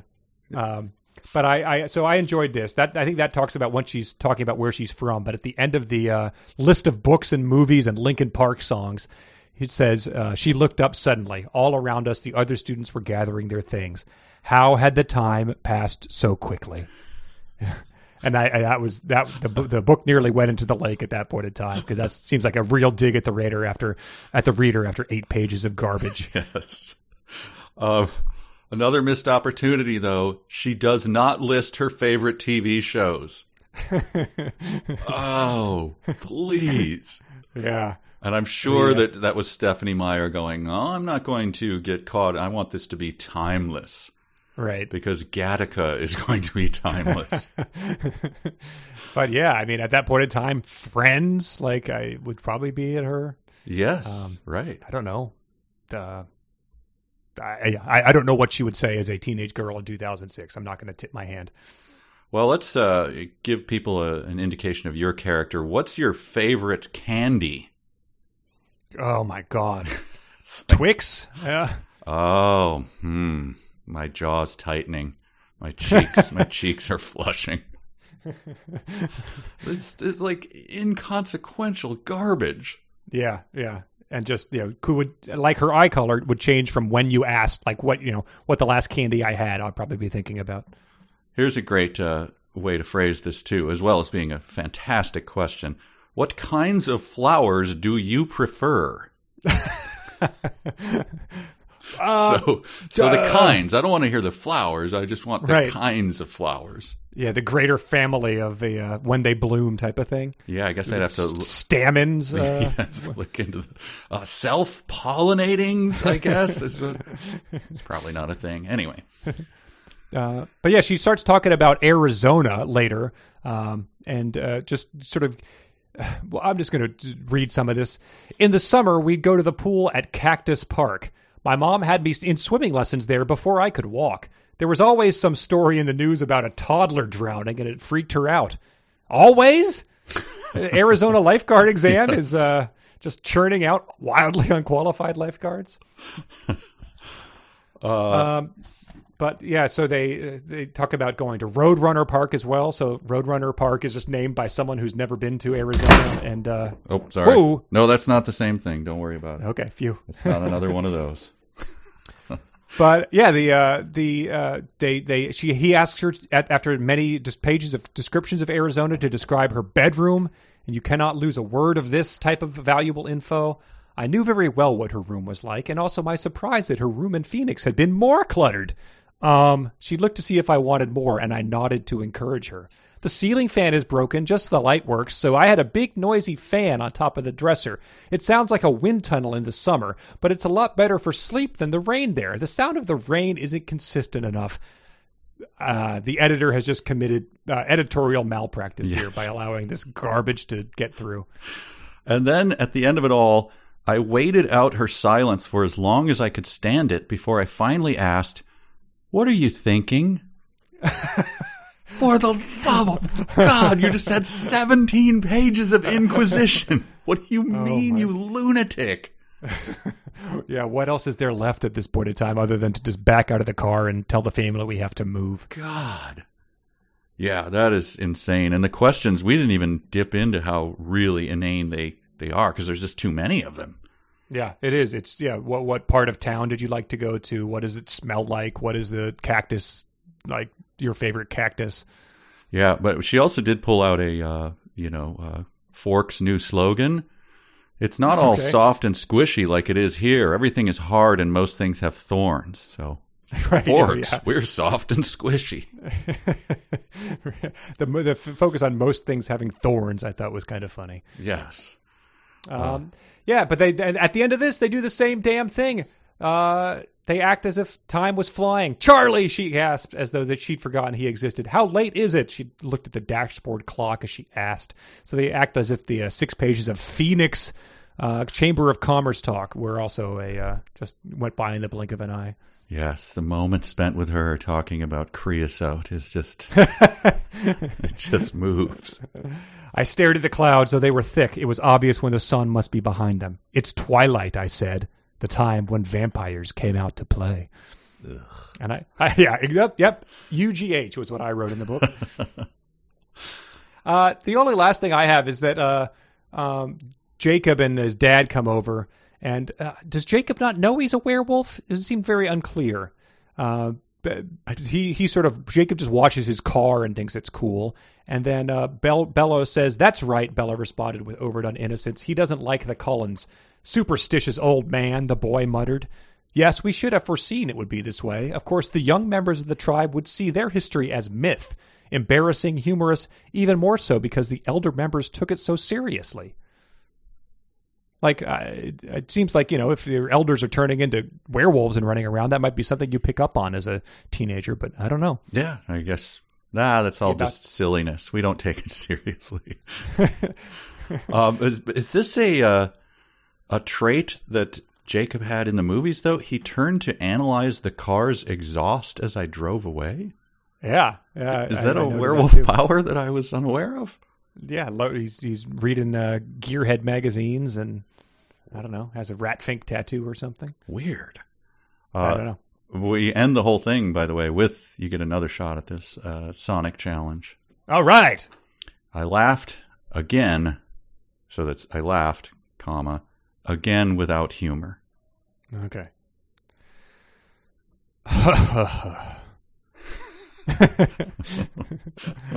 Wow.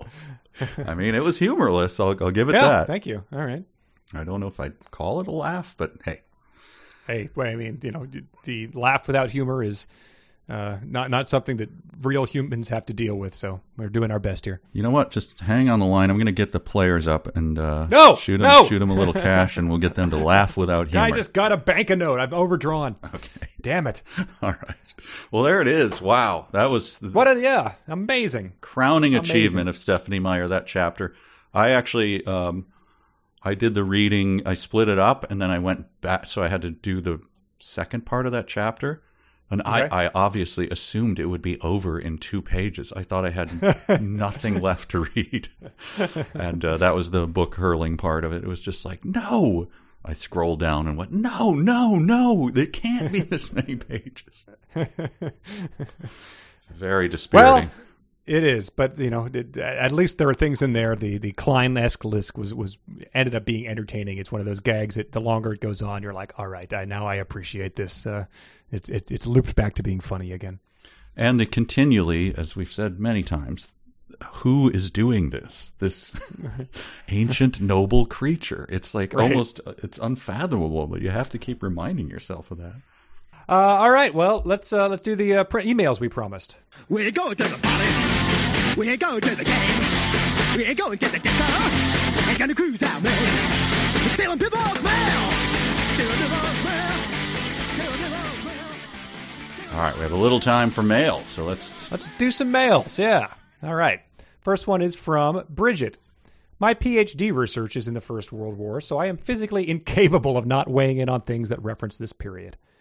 So the influenza epidemic, which I guess is what sort of claimed Edward, they said, um, and that's why he needed to be turned. Yes, that is it, correct. It, it did begin during the war. We think it was early nineteen eighteen, with the first cases being recorded in Haskell County, Kansas, and Fort Riley, Kansas. But it spread as the result of troop movements, men on huge cargo ships, war bond drives, et cetera. American soldiers spread the flu to Europe, largely among other troops and nurses who then brought it home when the war was over. Then, as men were demobilized, they brought it back to the U S. There were some attempts to quarantine them, but men lied about their symptoms fairly frequently in order to get home sooner, which is wholly understandable. And holding victory parades spread the flu like wild, even among people who had been uninvolved up until that point. In addition, the enormous amount of press censorship in the U S and other combatant nations kept people from realizing how bad it was until it had reached pandemic proportions. In fact, it was called the Spanish flu because Spain was a neutral country, so their press was talking about the disease much more than other countries, so combatant nations tended to blame them for it. It also came in waves, with the second wave being the worst of the three, and that struck in about nineteen twenty-one or so.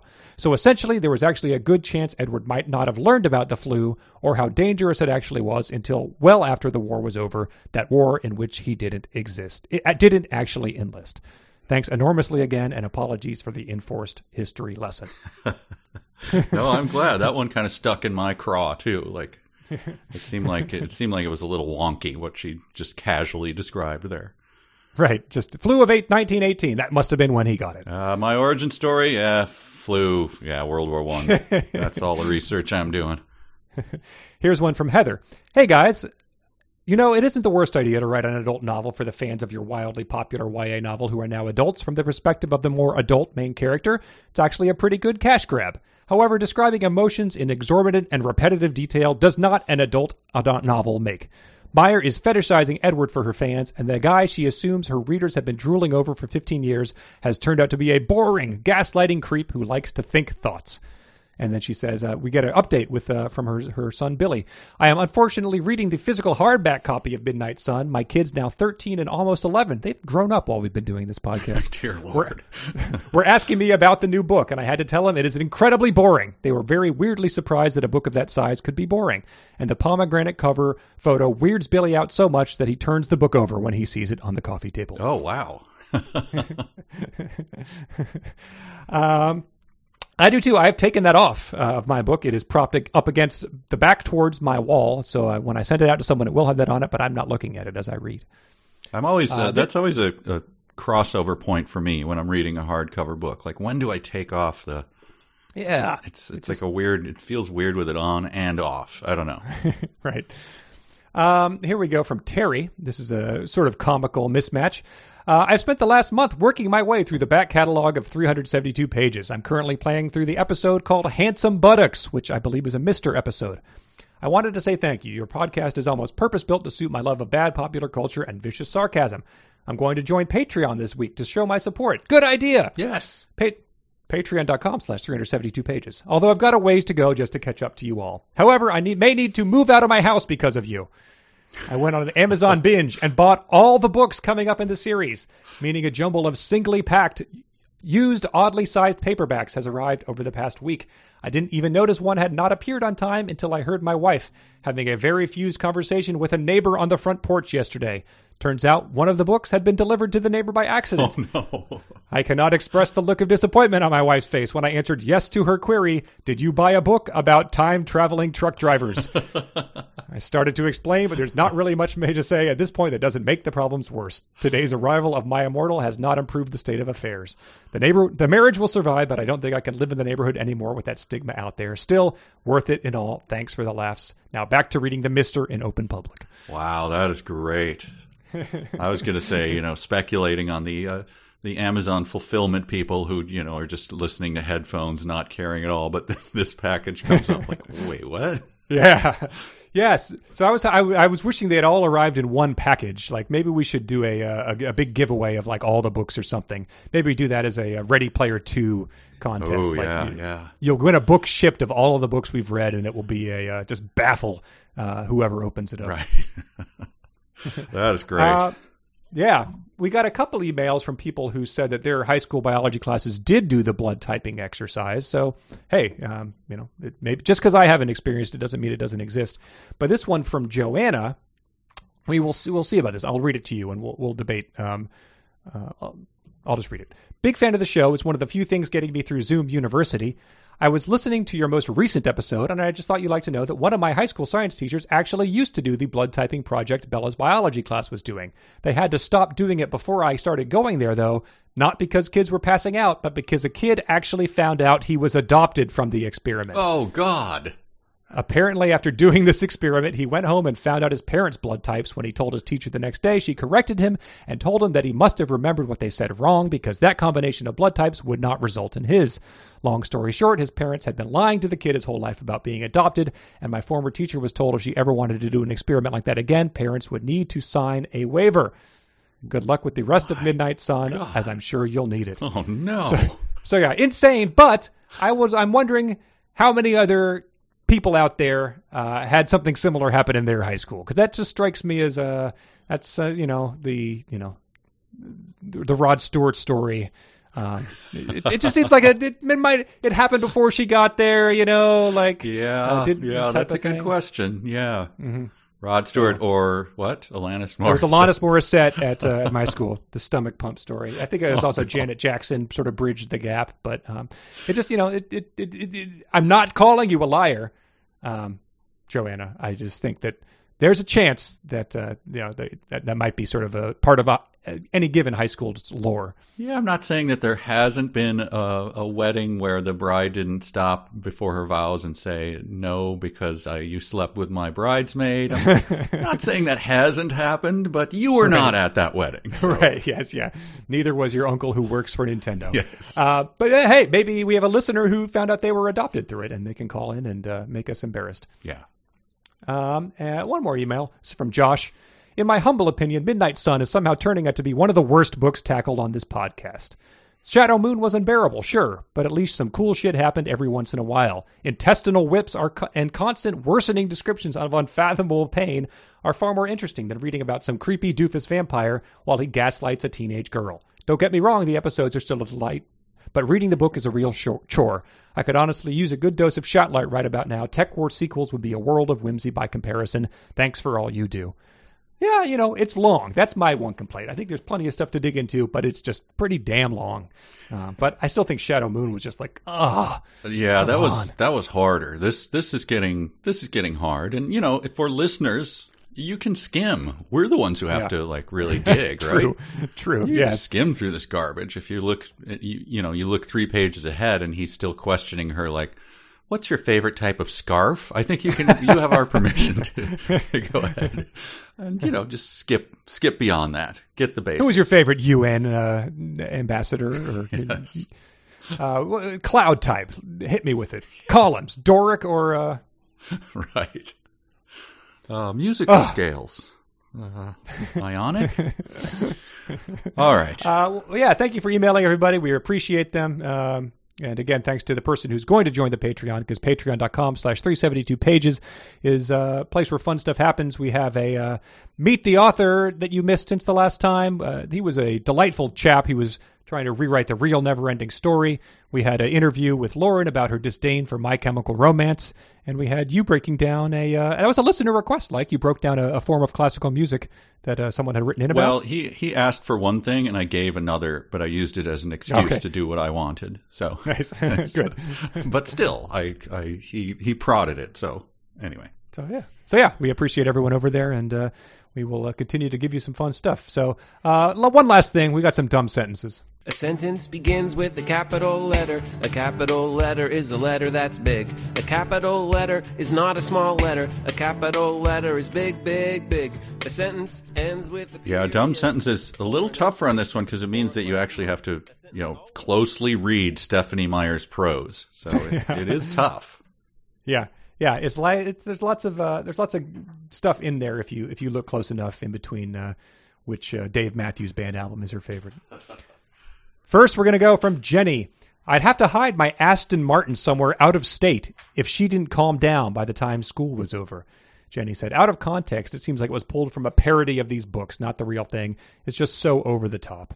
It is. It's very much over the top. He does not need to own an Aston Martin, even if uh, that's uh, words that make no sense if you're not a, if you don't speak car and driver. Oh, yes. Here's one from I J C. Charlie's snores were loud and even. We're really just getting into the depth of the, the vast character that is Charlie. I hope he's dreaming about uh, fishing while he's snoring like that. This one's from Lucas. She was one of those rare people who had what she wanted and wanted what she had. Oh, yeah.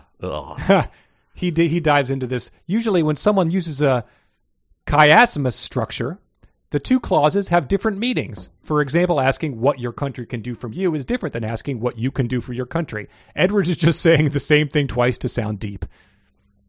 Yeah, I was thinking that it was like that. We used to do that with my, my when my son was in high school football, is come up with the fake high school football coach things.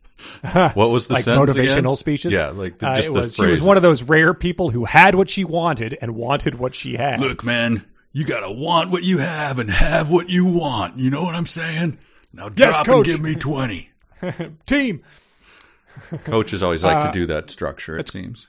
Yeah, Coach Clapp, I bet, is uh, big into it. Here's one from James. Oh, swoon. I believe that's one of uh, Jessica Fletcher's thoughts. Jessica Fletcher, that's Murder, She Wrote, yes, right? Damn it. Damn it. Damn it. Uh, anyway, she thought, oh, swoon, I believe. Oh, God. Um, she also thought swoon at some point in time. Uh, here's one from Colin. It was oddly consoling to know I wasn't the only one living out a tragic love story.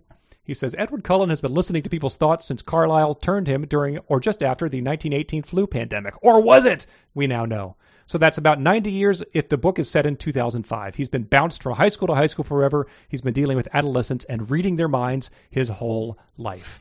So yeah, he but he he he, he now, now now knows he's not the only one living out a tragic love story. Wow. Here's Kevin. The color looks blue on your skin, I complimented. uh, Con has submitted, uh, this is while Edward is reading Jacob's thoughts. His was the rare kind of mind that was easy to be inside. That sounds pretty creepy. Ew. Yeah. He says it was, I'm not, I'm sure it was meant to make Edward more likable, but it says it reads like uh, Lanny maybe complimenting one of his victims for not putting up a struggle. Uh, Orlando, please. Sorry, yes. Uh, Hayden, the rhythmic expansion of her lungs, the flow of oxygen was life or death to her. And they submitted, you don't say. uh, Janelle submitted, I stared deep into her eyes as I drove away from the school, wondering whether I was doing it right. And she said, driving? No, again, keep your eyes on the road. That's how you do it correctly. Yeah, he was, he uh, was looking at those microscopic pits on the, uh, on the windshield. Right, obviously. Uh, Paige submitted, my dumb sentence is a sentence fragment. Sooner than she would see me. The lead into this is the only solace was that I would see her soon, and she says this is the only instance where an M dash would be appropriate, and the author eschews it. Wow. So wait. So s- before sooner I would than s- she would see me. Yeah. Oh, so she's just doing a spin on the uh, you know, see you later, not if I see you first kind of a thing. I guess, but it's his own thoughts doing yeah, that to each right. other. Yeah. Weird. Gina submitted, perhaps my obvious fascination with every detail of her personality would convince her of the obsessive level of my interest. And she just said, you think? Wow. And, and Mike, this is the last one, submitted, the happiness I felt in this moment was again without precedent. I'll just read that one more time. The happiness I felt in this moment was again without precedent. Mike has analyzed this sentence. For the life of me, every way I try to parse this sentence makes my head hurt. What in the world can she possibly mean by, again, without precedent? If she means that his happiness has reoccurred, then it can't be without precedent, because it's happened before. If she means that he is reiterating his feeling of unprecedented happiness, that makes no sense, since she hasn't said that he's feeling unprecedented happiness anywhere near this current statement. There's a bit of a statement where he's feeling in a good mood at the thought that Bella might be so pathetic that she'll always need him hovering over her, but this is disturbingly certainly not the first manifestation of his joy at the thought of rescue stalking her. So again, not unprecedented. She writes like a third grader trying to sound smart, using big words she's heard adults say, but having no understanding of their meaning outside of the tone she's heard the grown-ups use. Yes, Occam's razor. He got to it at the end. She doesn't yes. know what the word unprecedented means. It's like a teenager saying that is so random. It just is yeah, a word. Yeah. Yes, it's yeah, inserting literally. Uh, well, what have you had? I have. Uh, I'm surprised this didn't come up. Maybe it's okay. It sneaks up on you. This is in their discussion about uh, Arizona and how they're liking the rain girl. No, it's. Uh, This is uh, Edward. I've never smelled the scent of creosote. I admitted. I admitted. Yep. That was one of my two. Yes. That was that just stood out as like a uh, record scratch moment. I'm deeply ashamed. Like, you know, hands in pockets, shuffling feet, kicking stones on the road. Like, I, uh, I I've never smelled the scent of creosote. Doctor, please tell me that this stays within this office. Yes, of course, my son. I will not tell anyone. We have a patient uh, privilege here. Uh, I've never smelled the scent of creosote. But, Doctor, I am creosote. Oh, my God. Yeah, that was a huge, that just, you know, I, I was delighted to find it. But I have another one. Great. Okay. I had marked good. two, so you did not burn mine. This one, I, I'm stunned it also didn't come up, but it is, I glowered into the untrustworthy darkness. Oh, man. Woo. yeah. Yeah, tone it down. Uh, M C R Linkin Park would ask her to, uh, please, like, our fans are dramatic, but not this dramatic, ma'am. I have a bonus one, then. Oh. Because I thought maybe you would hit this one. Uh, very short. Ben was the only human not thinking of Bella. So the Dalai Lama. Yep, I was just uh, going around, take it around uh, the globe, spin it up. A, uh, a warlord in South Sudan. One billion Chinese. Paul Hogan, yeah, of uh, Crocodile Dundee. Yes. Wow, that's impressive. Yeah, that's good. So that's, I think that's what I got. Yeah, oh wait, sweet. wait, wait! No, I have double bonus. And we should end. The, Holy we, crap! We should end the show then. Okay. Uh, Bella was like a soap bubble, fragile and ephemeral. It's just really stupid way to describe a human being. Yes, very much a so. Soap bubble? oh. I guess, you know, if her skin is so flimsy and everything, I guess if you inflated her with gas, maybe she'd be like a soap bubble. But we all know that, I mean, you know, that's... A soap bubble is you, you touch it and it will it will break. You know, then we have, we have established she's clumsy and will hit herself in the head with a badminton racket. But uh, you know, I don't think she's going to blip out of existence the moment that a uh, stiff wind hits her. It's just it's beneath the prose of a person who then goes on to claim that they read uh, what Jane Eyre like every. It's just so bad. Yeah, uh, once a year. Yeah. All right. All right. Well, thanks, everybody. Thanks for writing in. Thanks for your sentences. Thanks for the very tricky fanfic. Um, we'll, just, uh, we'll, we'll keep them coming. I hang my head in shame, but I look, I'm out, I'm out there swinging every day. Maybe we can do you next? Uh, yeah, why not? Uh, we'll write in fanfic. If you write in fanfic this time, send it as an attachment, and then I can uh, we can forward them to Mike without me having even yes, seen them. Yes, I'm off the hook. All right. All right. Thanks, everyone. This is three hundred seventy-two pages. We'll never get back. Michael J. Nelson Bye. Here. Connor here. Bye.